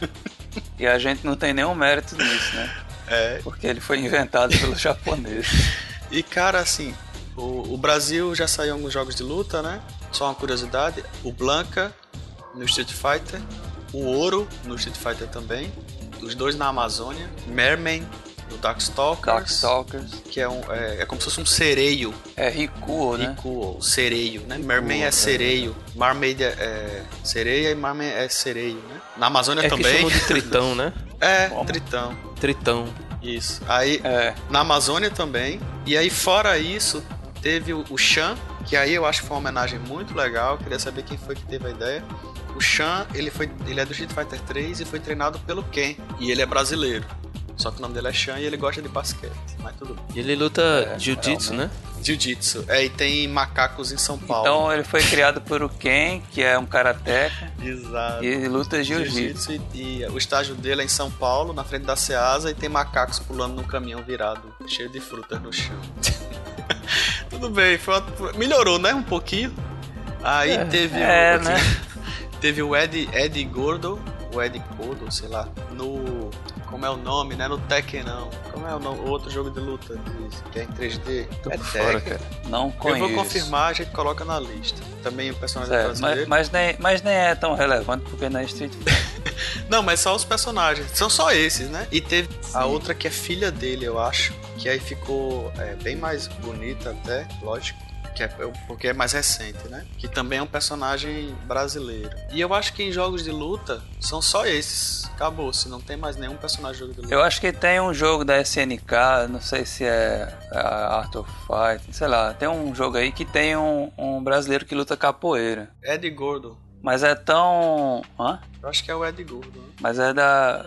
Não sei. Eu sei que, mas é tão insignificante assim que nem é muito conhecido. É, esse outro ele luta capoeira e, e realmente ficou muito bem feito. Eles pegaram um artista marcial de capoeira brasileiro para fazer a captação de movimentos e ficou bem realista. É um personagem que é fácil as pessoas escolherem porque os golpes dele ficou forte, né? O personagem ficou muito forte assim, em relação aos outros do jogo. Só uma coisa mais sobre a capoeira. Muita gente acha que o Blanca luta capoeira, né? Aham. E inclusive no RPG de mesa do Street Fighter, ele aparece como um lutador de capoeira. Só que primeira coisa que o, na capoeira não existe soco. E, e assim, tem- embora tenha alguns movimentos do Blanca que lembrem a capoeira, al- alguns chutes É, isso. Que ele dá, né? Alguns giros. Oficialmente a Capcom disse que ele luta um estilo que ele mesmo inventou Uhum. Jungle, não sei o que. na selva. Isso, na- inventou lá na selva, né? E talvez seja de todos os personagens o único que tenha um, um estilo inventado, né? É, mas assim, Porque- Ryu e Kent são karatê, não é exatamente o Shotokan também não, é um outro estilo de karatê que veio do, acho que veio do Shotokan. Mas eu não lembro o nome Mas é inspirado no, no estilo real. Tô dizendo assim, ele- eles são, eles são tidos como lutadores de karatê Shotokan. É, só né? que eles soltam bola e, e estão chorando. Não, tudo bem. Tudo bem, mas aí Eles são extrapolações. bola. Todos eles têm golpes malucos que extrapolam tudo, né? Mas aí tem o Dalsin. O Dalsin também é, é estranho porque o Yoga não é um estilo de luta. Isso. Parece que tem. Ele fala yoga dando cascudo no povo. Yoga! Mas, yoga. tem, mas, mas se fala que ele, que ele luta um estilo chamado Kabaddi, né? Ah, é? O pessoal inventa. É, tem um nome assim. Inclusive no, no Street Fighter Alpha ou Zero, tem, às vezes quando ele vence a luta, ele fala Kabaddi. Ah, é? É, mas será que Então- esse, esse estilo existe mesmo, Kabaddi? Não sei se existe, mas assim, eles colocaram como se fosse um estilo, estilo dele, que é. existisse, né? Tem lá o estilo da Chun-Li, né? Que é o Wushu, o Sumo do Honda, o boxe do Balrog. Todos têm um estilo que é inspirado em alguma coisa real. O Blanca é o único que tem um estilo inventado.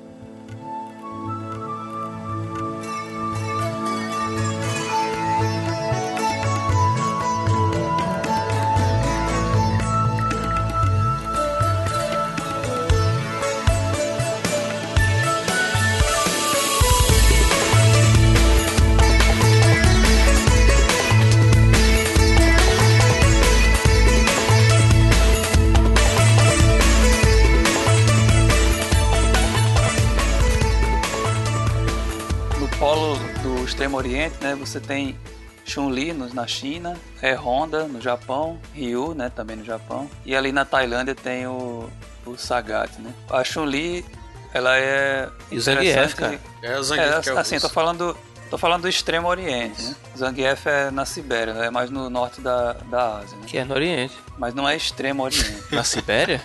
Sim, a Sibéria fica no norte da, da O Zangief Rússia. não tem olho puxado não, cara, então não é extremo oriente. Pronto. Não, eu tô falando de, de Japão, China, esses países que ficam no extremo oriente da Esse, Ásia. esse pessoal que tem o olho puxado. A Rússia tem uma parte da Rússia que fica no extremo oriente, mas a maior parte dela fica no médio oriente ou no oriente mais ou menos distante, né? Mas enfim, falando sobre Chun-Li, né? Ela teve um impacto positivo no- nesse jogo porque não havia ainda, não sei se havia já ou se, se ela foi a primeira ou se foi uma das primeiras, mas foi uma das primeiras mulheres protagonistas de jogo de videogame, né? Uhum. embora fosse só uma, já era uma mudança, assim, um avanço, né? E ela foi muito popular, né, entre os jogadores e, e depois, posteriormente, tanto a franquia Street Fighter como outras franquias de jogos começaram a incluir mais personagens femininas. né? É, só tinha ela dos 12 no primeiro. É, só tinha ela. Depois veio a Kami, né, com Super Street Fighter 2. Mas aí, no, por exemplo, no Zero, na série Zero, foram aparecendo muitas mulheres, né? Tinha a Rose, a Sakura, é, aquela Rainbow, tinha uma amiga da Sakura também, a própria Kami, né, a Chun-Li, e foram aparecendo mu- mu- muitas outras Aí mulheres. evoluiu bastante, porque apareceu até um transexual, né? É, o transexual que, que era, que na verdade ele era do Final Fight, né? Isso, mas o Final, como o Final Fight era Street Fighter, então é, tá todo mundo no mesmo Tá universo. tudo ligado, o mesmo É. universo. é. Isso. Aí hoje em dia é, faz mais sentido ainda, né? Essa... A Poison tá voltando no Street Fighter 4, né? Ela vai aparecer como um dos personagens novos do Street Fighter 4. E atualmente, como a questão LGBT tá muito em voga, né? Ela vem trazer uma visibilidade, né? Para uma personagem importante num jogo que é transexual. Exato. A personagem não o jogo. o jogo agora Dá passou pra, a ser. dá pra imaginar que é uma jogada de marketing, né? Vamos botar um personagem transexual. Não, na ver se- verdade eles estão com muito medo disso, cara. Eles não estão tratando isso do jeito que você tá dizendo, não. É Como mesmo? é? Não, porque tá essa polêmica, se é ou se não é, aí tem um canto que diz que é, tem no outro que diz que não é, eles não estão querendo deixar isso muito claro não, eu acho, minha opinião. É, porque, porque assim, é uma jogada de marketing no sentido de que muita gente vai ficar feliz em ver uma personagem que foge do padrão da sexualidade é, heteronormativa, né? Mas muita gente vai achar ruim, É. porque ainda existe muito, muito mais é, pessoas conservadoras que têm preconceito do que pessoas que Sem aceitam. falar que eles fizeram o personagem como uma mulher muito mais atraente do que todos os outros personagens que Street Fighter já teve até hoje. Ela é mais sensual. É, pois é. é, E de repente divulgar isso, né, cara? é, ela, ela é extremamente sensual, mais do que Chun-Li, mais do que Kami, do que todos. Mas eu acho que E as todos os proporções jogadores são- de Street Fighter São bem sabem disso. Hã? É, Acho que todo mundo sabe, assim, todo mundo que conhece esse universo de Street Fighter sabe que ela é transexual. isso é verdade. Eu não sabia. Eu soube recentemente porque você falou. Então, você sabe. Agora você era o último sabe, é. que pre- precisava saber. Agora todo Eu era o mundo já último que não sabe. sabia. É, agora todo mundo já sabe. Vamos botar aí a- ela lutando, né? O Thiago falou que vai aparecer, mas eu acho que já foi. Já tá no jogo, não?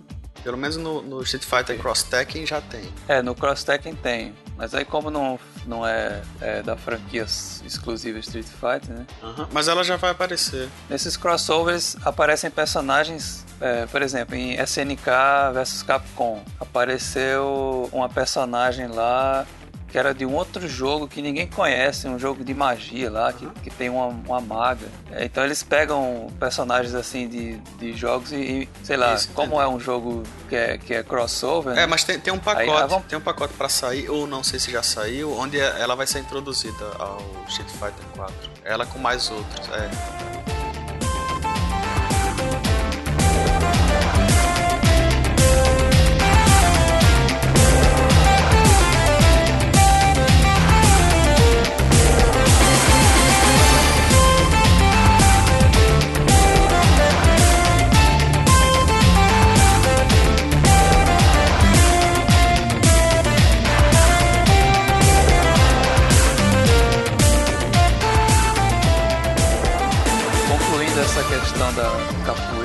Em Street Fighter 3 apareceu uma personagem africana, né? Que é, é, essa sim era foi considerada uma, uma lutadora de capoeira. Mas era africano. Pois é, aí, aí não fez o menor sentido. Você tinha o Blanca, é. o Blanca poderia ter sido um lutador de capoeira, né? Que é um estilo que ainda é muito pouco valorizado, né? E a, Mas e a capoeira. fazem um personagem com capoeira, fazem um E africano. a né? Que capoeira, é brasileira, exatamente. A capoeira não existe na África. É. É Na pessoal de lá, verdade, se você vez, for a fundo, quase ninguém ali luta o que diz que luta, né? Porque Honda não luta sumô. Onde é que aquilo é sumô? Né? O karatê, é. o karatê ali também não é karatê, o que o Ryuken luta, né? Da voadora, que né, soltar Não, bola. tudo bem assim, você, você pegar os golpes do karatê e extrapolar um pouco assim da realidade, fazer uma coisa meio é, espetacular, né? Mas o sumo, ele não tem chute, nem soco, E nem a É, pessoa ele- sai voando que nem um avião. pois é, nem pula, né? Eles podiam ter pego os golpes do, do, do sumo, podiam ter exagerado, mas mantivesse a estética do sumo, né? Os movimentos do sumo, sei lá. E tem uma personagem do King of Fighters, uma menininha pequenininha, que ela luta sumô e os golpes são realmente bem parecidos, sabe? É, eu lembro. Conseguiram Sim. fazer, né? É, Honda era pra- diferente do Honda. Agarrar os caras e dar cuecão. Aí era sumô. É, porque é, É, Honda, ia fa- se fosse- talvez fizesse sucesso entre os meninos estudantes que sofrem bullying, né? Que são todos gordinhos e ele é gordão, ele se vinga dando Se ele se fossem pra levar a sério o sumo de Honda, né? Ele seria o que Zangief é, né? Que é um personagem que é que é um personagem de agarrar, né? É, ele deveria agarrar É. o cara e sair com ele arrastando até bater na parede. Ele devia dar cuecão. Isso. Ele devia jogar o cara de, jogar o cara de lado ali. Da tapa, né? Ele é no, no estilo de luta de parecido com o de Blanca, né? Que é de carregar pra dar aqueles golpes que atravessam a tela e de você ficar apertando um botão pra ele dar uma, um golpe rápido. É, né? Blanca, Honda e Zangief foram profundamente alterados assim para ficarem mais eficientes, né? Porque eles eram muito Street Fighter 2. Sim. Eram muito fracos. E agora ficou praticamente impossível derrotar eles quando alguém sabe jogar. Principalmente Ah, Zangief eu, e eu Blanca. conheço, eu tenho um amigo que jogava Street Fighter 2 sempre com Zangief e sempre vencia. Não, eu tinha um amigo que ele perguntava: Você quer que eu jogue com quem? Aí você dizia: Quer que eu jogue com que botão? E ele ganhava de você. Cara, Tem uma vez que eu disse: Bota Zangief, eu vou com o Ryu. Aí ele disse: Com que botão? Soco leve. E eu perdi, cara. Teve um round até que perdi de perfeito. é, é, o cara sabendo jogar Caraca, mesmo. perfeito. Era um viciado nojento. Ele devia estar nesse, pod, nesse podcast do Street Fighter, porque ele era, era viciado em Street Fighter muito.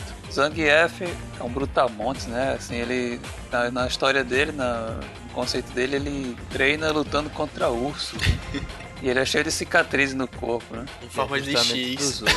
As cicatrizes dele são tudo forma de X. Eu não sei que bicho. é. Quem, quem é. É. que tava lutando contra ele foi o Wolverine? Zangief foi o Wolverine. né? Não, mas nem todas, cara, algumas só. Aí pode dizer que foi uma coincidência, que foi outro golpe que foi em cima da cicatriz. mas eu tô vendo aqui, pelo menos na imagem que, a gente, que eu tô vendo aqui na internet, ele tem várias cicatrizes, mas só uma eu vejo que é em formato de X. Tem que ser do Street Fighter 2, cara, que depois ajeitaram o personagem, entendeu? No Street Fighter 2 era tudo X. Tem uma coisa interessante sobre Zangief, que como o, jogo foi feito mais com o olhar japonês, né, do que americano, no jogo ele não aparece como vilão, né? Ele é um dos personagens para ser escolhido, né? Ele tem assim meio é, um estereótipo do, é, do soviético beberrão, né? Coisa que aparece lá no, no cenário dele, né? Aqueles caras na fábrica, uma coisa relacionada ao comunismo, ao- aos trabalhadores, né? No final do jogo ele até aparece com o Gorbachev, É, né? dançando com o Gorbachev. dançando com dançando a dança dos cossacos lá. Mas quando quando fizeram o filme americano, ele aparecia como vilão, né? Foi. Ou seja, no olhar americano, o so- soviético tinha que aparecer do lado do vilão. É tipo né? assim, japonês, vocês erraram, a gente vai consertar aqui agora. É, agora eu tô vendo aqui que entre jogadores americanos, Zangief foi durante um tempo considerado um dos personagens mais populares junto com Ryu e Gaio. Vixe. Olha aí, interessante. E o nome dele originalmente ia ser Vodka Gobalski. Caramba. E assim, pelas imagens dele originais, diz que pouca mudança, teve pouca mudança. Mas ele ia ter uma tatuagem em forma de âncora no braço. Popeye. É. Chamado Nada a ver. Vodka, Vodka Gobalski. Aí ele bebia vodka e ficava forte. É engraçado É, que vocês dizem, musiquinha vocês dizem nada a ver agora. Não, e ele parece o Brutus, né? É, parece o Brutus. Vocês dizem que tem nada a ver agora, mas aí ele tem uma tanguinha vermelha e ninguém fala nada. Agora, se ele tivesse uma roupa, sei lá, de soldado soviético, alguma coisa assim, e hoje dissesse, não, no conceito original ele ia ter uma tanguinha vermelha, a pessoa eita, nada a ver, vixe, nossa senhora. Mas Ah, ele tem cara. e ninguém fala nada. E outra coisa, e outra coisa. Diz aqui também que na imagem original dele, ele ia ter uma camisetinha sem manga. Na tela de escolher o personagem, ele aparece com a camiseta, né? Ah, é verdade, vermelha. Inclusive, nessa tela de escolher os personagens, tem várias coisas que, que aparecem ali. Por exemplo, Chun-Li não tá usando a roupa dela de combate. Ela tá como se estivesse com a roupa a paisana, assim, né? Um- uma camisa, assim. O Zangief aparece com a camiseta, né? É verdade, é verdade. Balrog aparece sem luvas, né? Aparece só a mão dele nua. É como se ele estivesse se preparando, né? Pra luta. Isso no Street Fighter 2, é? É no 2? No 2, no original. Tem outra coisa interessante aqui que o- no Street Fighter 4, o Zangief ele tem uma um skin, né, que você bota ele fica parecendo um robô. Aí isso me lembrou o personagem do X-Men, o o Colossus, Colossus. que ele também, né, ele é russo, né? É russo. E ele, e ele também fica com a pele de robô igual o... Será que tem alguma, alguma relação? Porque justamente ele é o único que fica com essa pele. Deve ter. Deve né? ser alguém, alguém lá dentro que é fã da Marvel. Eu acho que tem um, tem um estereótipo do russo como um cara durão, tipo um- como se fosse um homem, homens feitos Aham. de ferro, assim, né? Que são é, realmente muito resistentes, né? Até pelo fato de viver no frio, que, serem resistentes ao frio, de serem fortes. Isso seria um arquétipo, assim, do russo? Assim, é uma imagem que todo mundo tem do russo. A- arquétipo não, estereótipo. Estereótipo, é. Aí, coincidentemente, os dois, tanto a Marvel quanto a, a Capcom, chegaram ao mesmo resultado. É, talvez seja uma coisa recorrente que a gente não, não, não saiba, né? Ah, é. Porque a gente escuta, a gente escuta em vários lugares, assim, podcasts, em, em blogs, gente vê que aí os usos têm essa imagem, né? De pessoal durão, que não tá nem aí. Você pode jogar uma bomba lá que explode a cidade, ninguém tá nem aí. Ah, foi só uma cidade que explodiu. Então, talvez tenha alguma coisa que a gente nunca escutou falar, mas eh, pode ser uma associação recorrente. Uhum. Até o fato do, da Rússia ser um país enorme, né? Assim, ter surgido a partir do Império, né? Que foi anexando e, e se tornou um país muito grande e depois, inclusive, se tornou uma união, né? De vários países remeta a essa imagem de um povo grandioso, né? E aí o tamanho de Zangief, que é o maior dos personagens, pode dar também uma referência ao tamanho da Rússia. É, exi né? existem é bonecos do, do Zangief também que ele é pintado como se fosse de ferro. Sim. Então realmente acho que tem alguma coisa aí, viu? É, o cara que luta com o urso e sobrevive realmente tem que ser forte, né? Uhum. É, mas ele, ele é ele é comparável ao Wolverine. É, se os nossos ouvintes quiserem contribuir com a mitose, vai ser bem interessante assim, para esclarecer isso. É, deve ser alguma coisa Olha aí, seria um, seria um crossover interessante, Wolverine enfrentando Zangief. Porque Zangief é como se fosse um homem-urso, né? Assim, no seu conceito. Ele é tão forte ou mais forte que um urso. E o Wolverine é um carcaju, que é um animal pequeno conhecido por enfrentar ursos. Olha aí que interessante. Oh, rapaz, que interessante. Apesar de que se houvesse essa luta, o Wolverine teria ganharia, né, cara? Não tem nem sentido. É, tem que ver lá no, no X-Men vs Street Fighter, né? Como é que... E o Carcaju realmente é um animal muito pequeno, cara. Pra botar o Wolverine nesses filmes tão grandes, ficou um contrassenso terrível.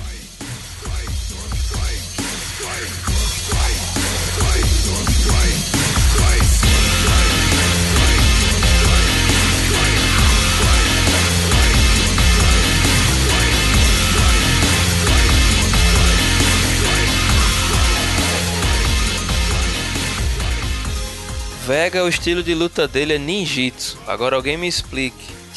É, alguém me explique também. ninjitsu espanhol. Ele é um. É como se fosse um toureiro, né? Ele tem uma calça de toureiro. Ele tá mais uma... pra toureiro. Então, da, da, cintura para baixo ele é um toureiro. Mas ele tem garras de ninja, aquelas garras que podem ser usadas por ninja, e ele sobe na grade, né? É, ele sobe na grade, tem uma máscara. ele desenho, é um toureiro né? ninja. No desenho é. animado japonês, ou no anime, ele aparece como um toureiro mesmo, né? Ele, inclusive, é, ao matar um touro lá, ele corta a orelha do touro e, e dá de presente a Chun-Li, né? Como um ato de cavalheirismo, né? Que é, que é um, uma prática comum no, na tourada. Mas no, no jogo não fica muito explícita essa identidade dele como toureiro, né? Ele tem uma personalidade assim que, de acordo com as fontes oficiais, né? Ele é louco, né? Ele é insano. E ele tem um negócio com a beleza também, né? Um problema com. Isso, é extremamente narcisista, Isso. vaidoso. É igual aquele, aquele é, cavaleiro do Zodíaco tem... lá que tava lutando contra um dos personagens principais. Ele era um cavaleiro de ouro, aí caiu uma gota de sangue na pele dele, ele se estou imundo. Aí foi tomar banho. Era um. Era um cavaleiro de prata. Era prata. Foi o primeiro cavaleiro de prata que eles inventaram. Ah. Aí quando eles enfrentaram, eles inventaram. Foi. Aí, aí quando ele era, ele era assim, né? Ele disse que nunca tinha sofrido um ferimento na vida. E quando ele se fere, né, na luta, ele vai se banhar no mar para se limpar. Não, cai uma gota de sangue em cima da pele dele, não, ele não se fere não. Cai um, uma gotinha ah, de sangue, sim. eles imundo. É, pior ainda.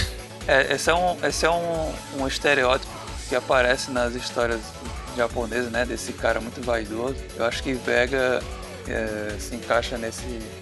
É, e no Japão sempre Geralmente o cara muito vaidoso é sempre andrógeno. Isso, sempre andrógeno. Todo cara muito vaidoso Isso. no Japão é andrógeno. Eu acho que é porque eles acham bonito Exato. o andrógeno, né? E na, na imagem do Vega que aparece na seleção do personagem, principalmente no Super Street Fighter 2, como aparece só o rosto dele, ele tem um cabelo comprido assim, muito bem cuidado e o rosto dele também é fino, assim, ele, quem não sabe, né, pode confundir com a mulher, assim, ele, ele é andrógeno mesmo. É, não tem muito como confundir porque ele tá com o peito aberto. Não, eu tô dizendo na, na tela de seleção de personagem, que aparece só a cara.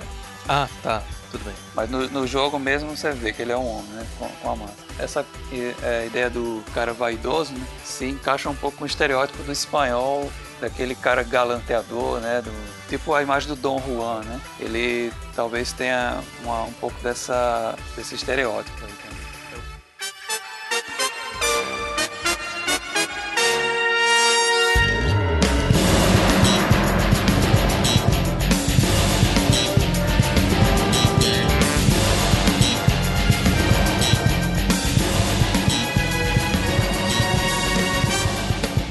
Sagat ele é o estereótipo do lutador de Muay Thai, né? Que a gente vê nesses filmes sobre, de luta do Van Damme aí. O cara gigante, né? Extremamente forte. E os golpes dele são assim, você vê que é como se os golpes dele fossem muito precisos e poderosos, né? Ele dá uns cotoveladas, um, joelhadas, né? É, você fala precisão Joelhadas, porque, porque ele não tem só socos e chutes, né? Ele tem cotoveladas e, e joelhada. É, e acho que é, e, e acho que é difícil você dominar um golpe com, cotovelo e, e com o joelho. E como é uma parte dura do corpo, né? Uhum. Também deve, deve causar um dano maior. Sei lá, tô só... Aquele Anderson Silva parece muito com ele. A careca, é alto, né? E o, e o estilo de luta. Eu tinha um colega na faculdade que era bem alto e careca. Eu imaginava ele, se ele ficasse, é, usasse só uma bermuda nylon, ele ficaria igualzinho Hum, ao Sagat. você imaginava ele com a bermuda de nylon. Ei. Não, não vamos falar sobre as minhas fantasias. Tá certo. Tiger! e aí o Bison, né? Finalmente. Vai, que eu acho o personagem mais deslocado O do Bison- Street Fighter. Pois é, porque ele é como se fosse um ditador, né? É, É, Ditador, tem uma lutador. roupa de militar, que ele, ele lembra... É como se fosse um estereótipo dos ditadores de países de terceiro mundo, né? Mas ele luta, né? O que eu gosto do Street Fighter é aquela coisa do torneio, que se perdeu a partir do 2. O primeiro Street Fighter, Sim. pra mim, tava perfeita a premissa. É um torneio, cara. Pronto, acabou. Isso aqui tá aqui o final na Tailândia e pronto. Aí no Street Fighter 2 inventaram esse cara que é um, um ditador. Mas a história original era assim mesmo? Porque a impressão que eu tenho, originalmente, ele seria só o chefe mesmo. Tanto que quando você vence com o Ryu, aparece um pódio. Aham. E, e você tem o. Aí aparece o Bison em segundo lugar, o Sagat em terceiro. E o Ryu não, não sobe no pódio, ele sai. Tá, né? Ele vai mas eu embora. acho que tem a ver, sabe por quê? Porque a cidade de Bison, o país de Bison, nunca foi definido. Ele não é de um país específico, como Sagat No é. Street Fighter 2 ele mora na Tailândia, né? Quer dizer, ele- o estágio dele é na Tailândia. Não, mas não aparece Thailand. É, porque o avião não se desloca, né? Já tá lá na Tailândia. Sim. Hadouken! No geral, assim, se você observar, tem vários personagens do Street Fighter 2 e do- das continuações que são inspirados em pessoas reais, né? Tem o próprio Mike Bison, né? Mike Tyson. Fei Long. O, tem o André the Giant, né? Fei Long. Fei Long. O Fei Long, que é inspirado em Bruce Lee. Esse El Fuerte, que já é nos jogos mais, mais, mais recentes, ele é inspirado em um lutador mexicano, daquela luta livre, né? Aham. um que era bem popular, que, que eu não lembro o nome dele agora, mas eu vou depois botar o link aí. Que é- a máscara dele, inclusive, é bem parecida. É, o, o DJ, né? Que é inspirado em Eddie Murphy. Ah, é? É não, mas eu achei parecido pra caramba. Nada a Tá ver, cara. Tira a o bigode. de Eddie Murphy com Coringa. Ele tá mais pra aquele, pra aquele The Rock. DJ. Cara, é.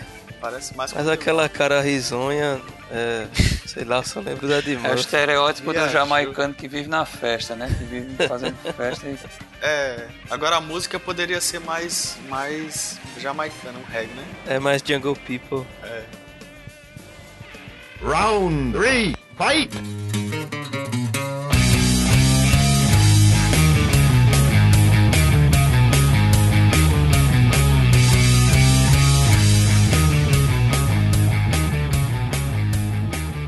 Repercussões de Street Fighter 2 no mundo, no mundo, né?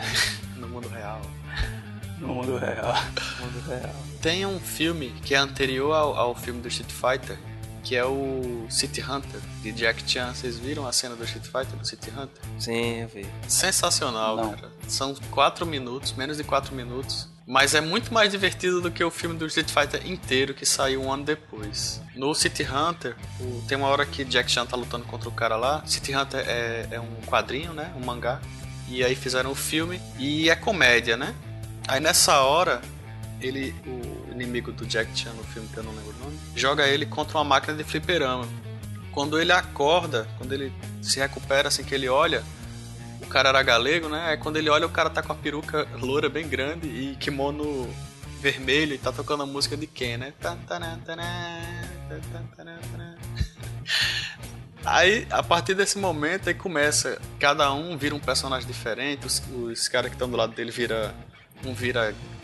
Eu não vou dizer não pra não perder a surpresa. Vou deixar o link embaixo. do episódio para o pessoal ver. É muito engraçado, ficou muito bom. Esse filme é de quando? 93. É, bem, bem perto, né? É, Street Fighter foi em pouco 94. depois. Acho que estavam gravando Street Fighter quando o City Hunter saiu. Hadouken! O filme do Street Fighter, por sinal, se você olhar no IMDB, a nota dele, é, acho que foi a pior nota que eu já vi no IMDB em toda a minha vida, 3,6 de 10. 10. E o Isso. que E o saiu filme da depois Chun-Li? Chun-Li, ninguém nem 3,7. conhece. Cara, esse filme, esse filme com o Van Damme, cara, é o seguinte, ele, ele é um a história dele é uma típica história do soldado norte-americano que vai enfrentar um, um vilão de outro país, É, né? não tem história, né, cara?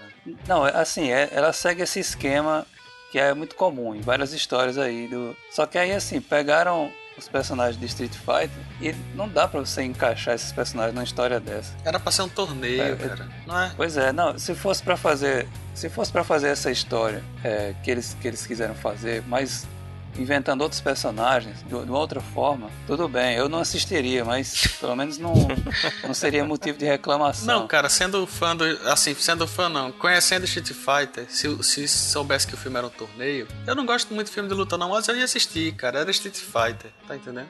Então, se fosse se fosse para fazer um filme de Street Fighter, era pra ter feito de outra forma. Não, não, não tem, não faz o menor sentido esse filme. É, transformou eles em repórter, cameraman. Aí tiveram que pegar, que encaixar todos os personagens de alguma forma na história, e aí virou uma bagunça.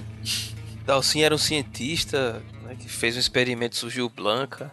Honda era nada a um cameraman, Chun-Li era uma repórter, é uma bosta. O Blanca antes de virar Blanca, né? Que é Carlos, né? Carlos Blanca. Carlos Blanca. Minha nossa.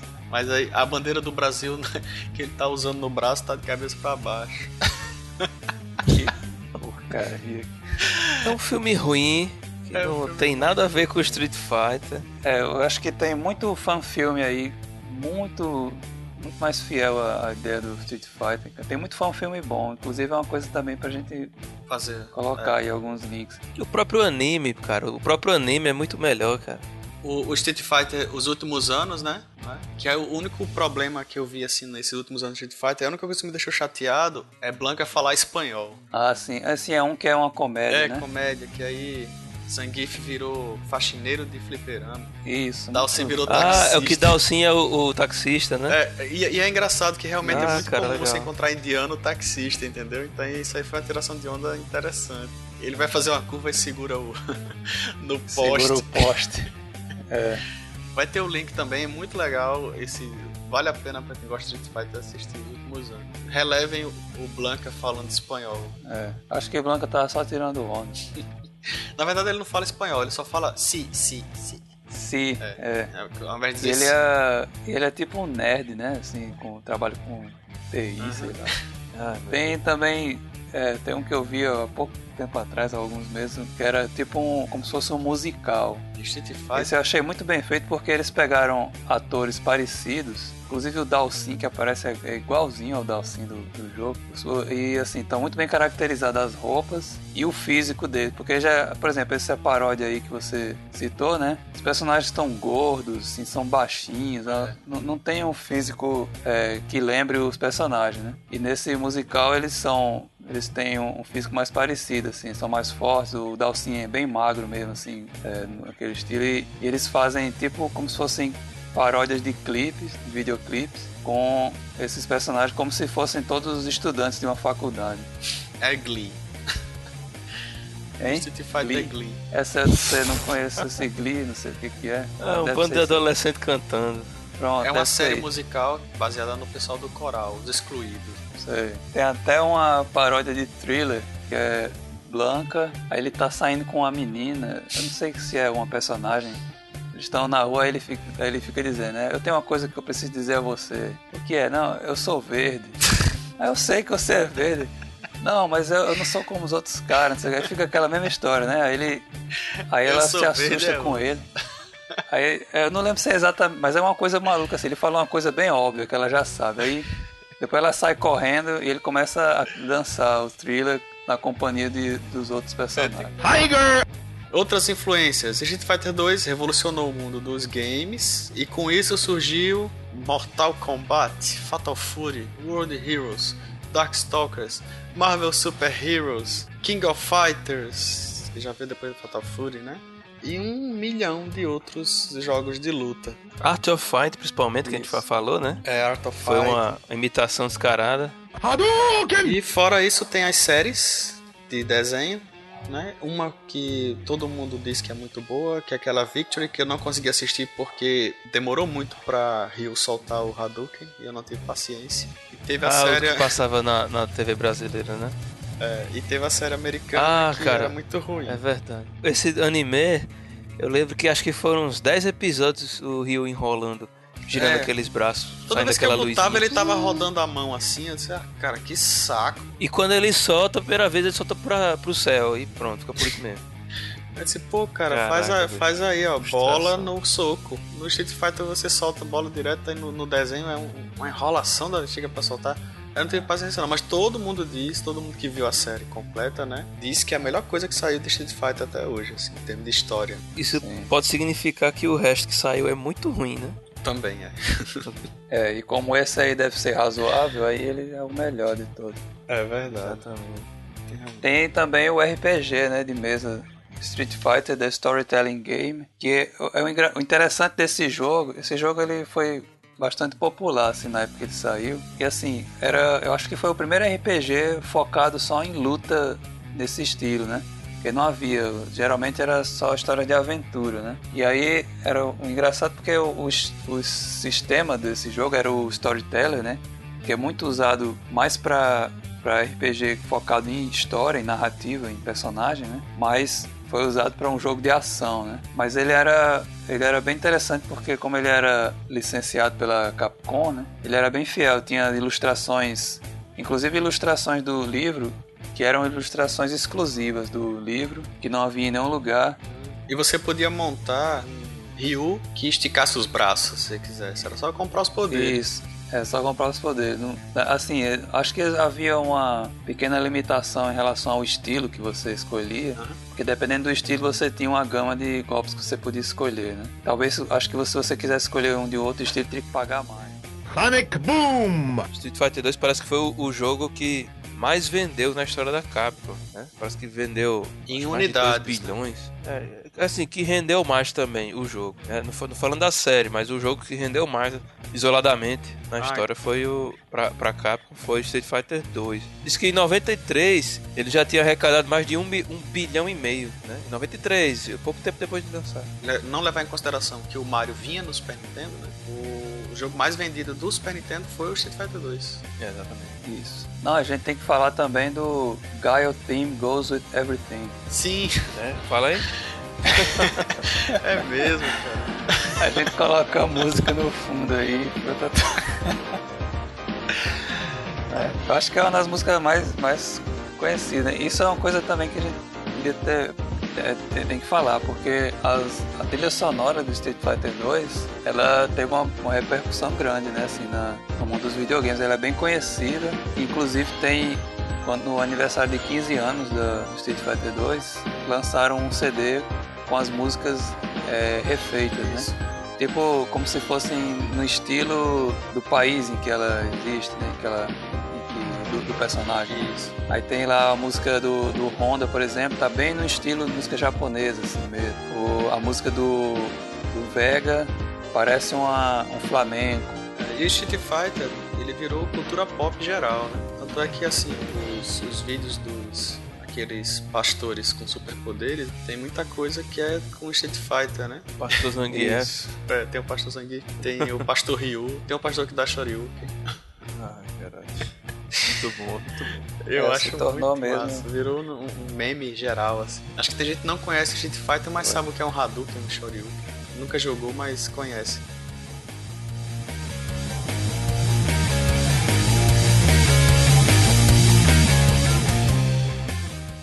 Final round. Fight! Então é isso, né? Então é isso. Obrigado a todos mais uma vez. E esperamos o feedback. Dizer o que, é que acharam. O primeiro episódio de games do Mitose Neural. E aí, depende da repercussão, podem aparecer mais ou podem aparecer menos. Porque mudou muito o estilo do podcast dessa vez, né? É, e pra terminar, eu só tenho a dizer que ver você em ação é uma piada.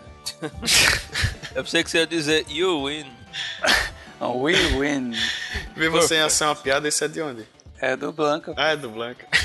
É a frase do Blanca. É. Eu prefiro aquela do Try Again Key.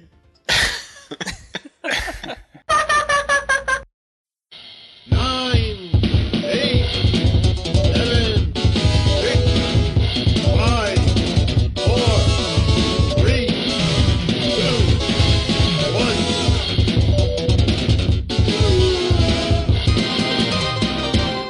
No episódio de hoje nós vamos falar sobre um dos videogames mais clássicos da história dos videogames.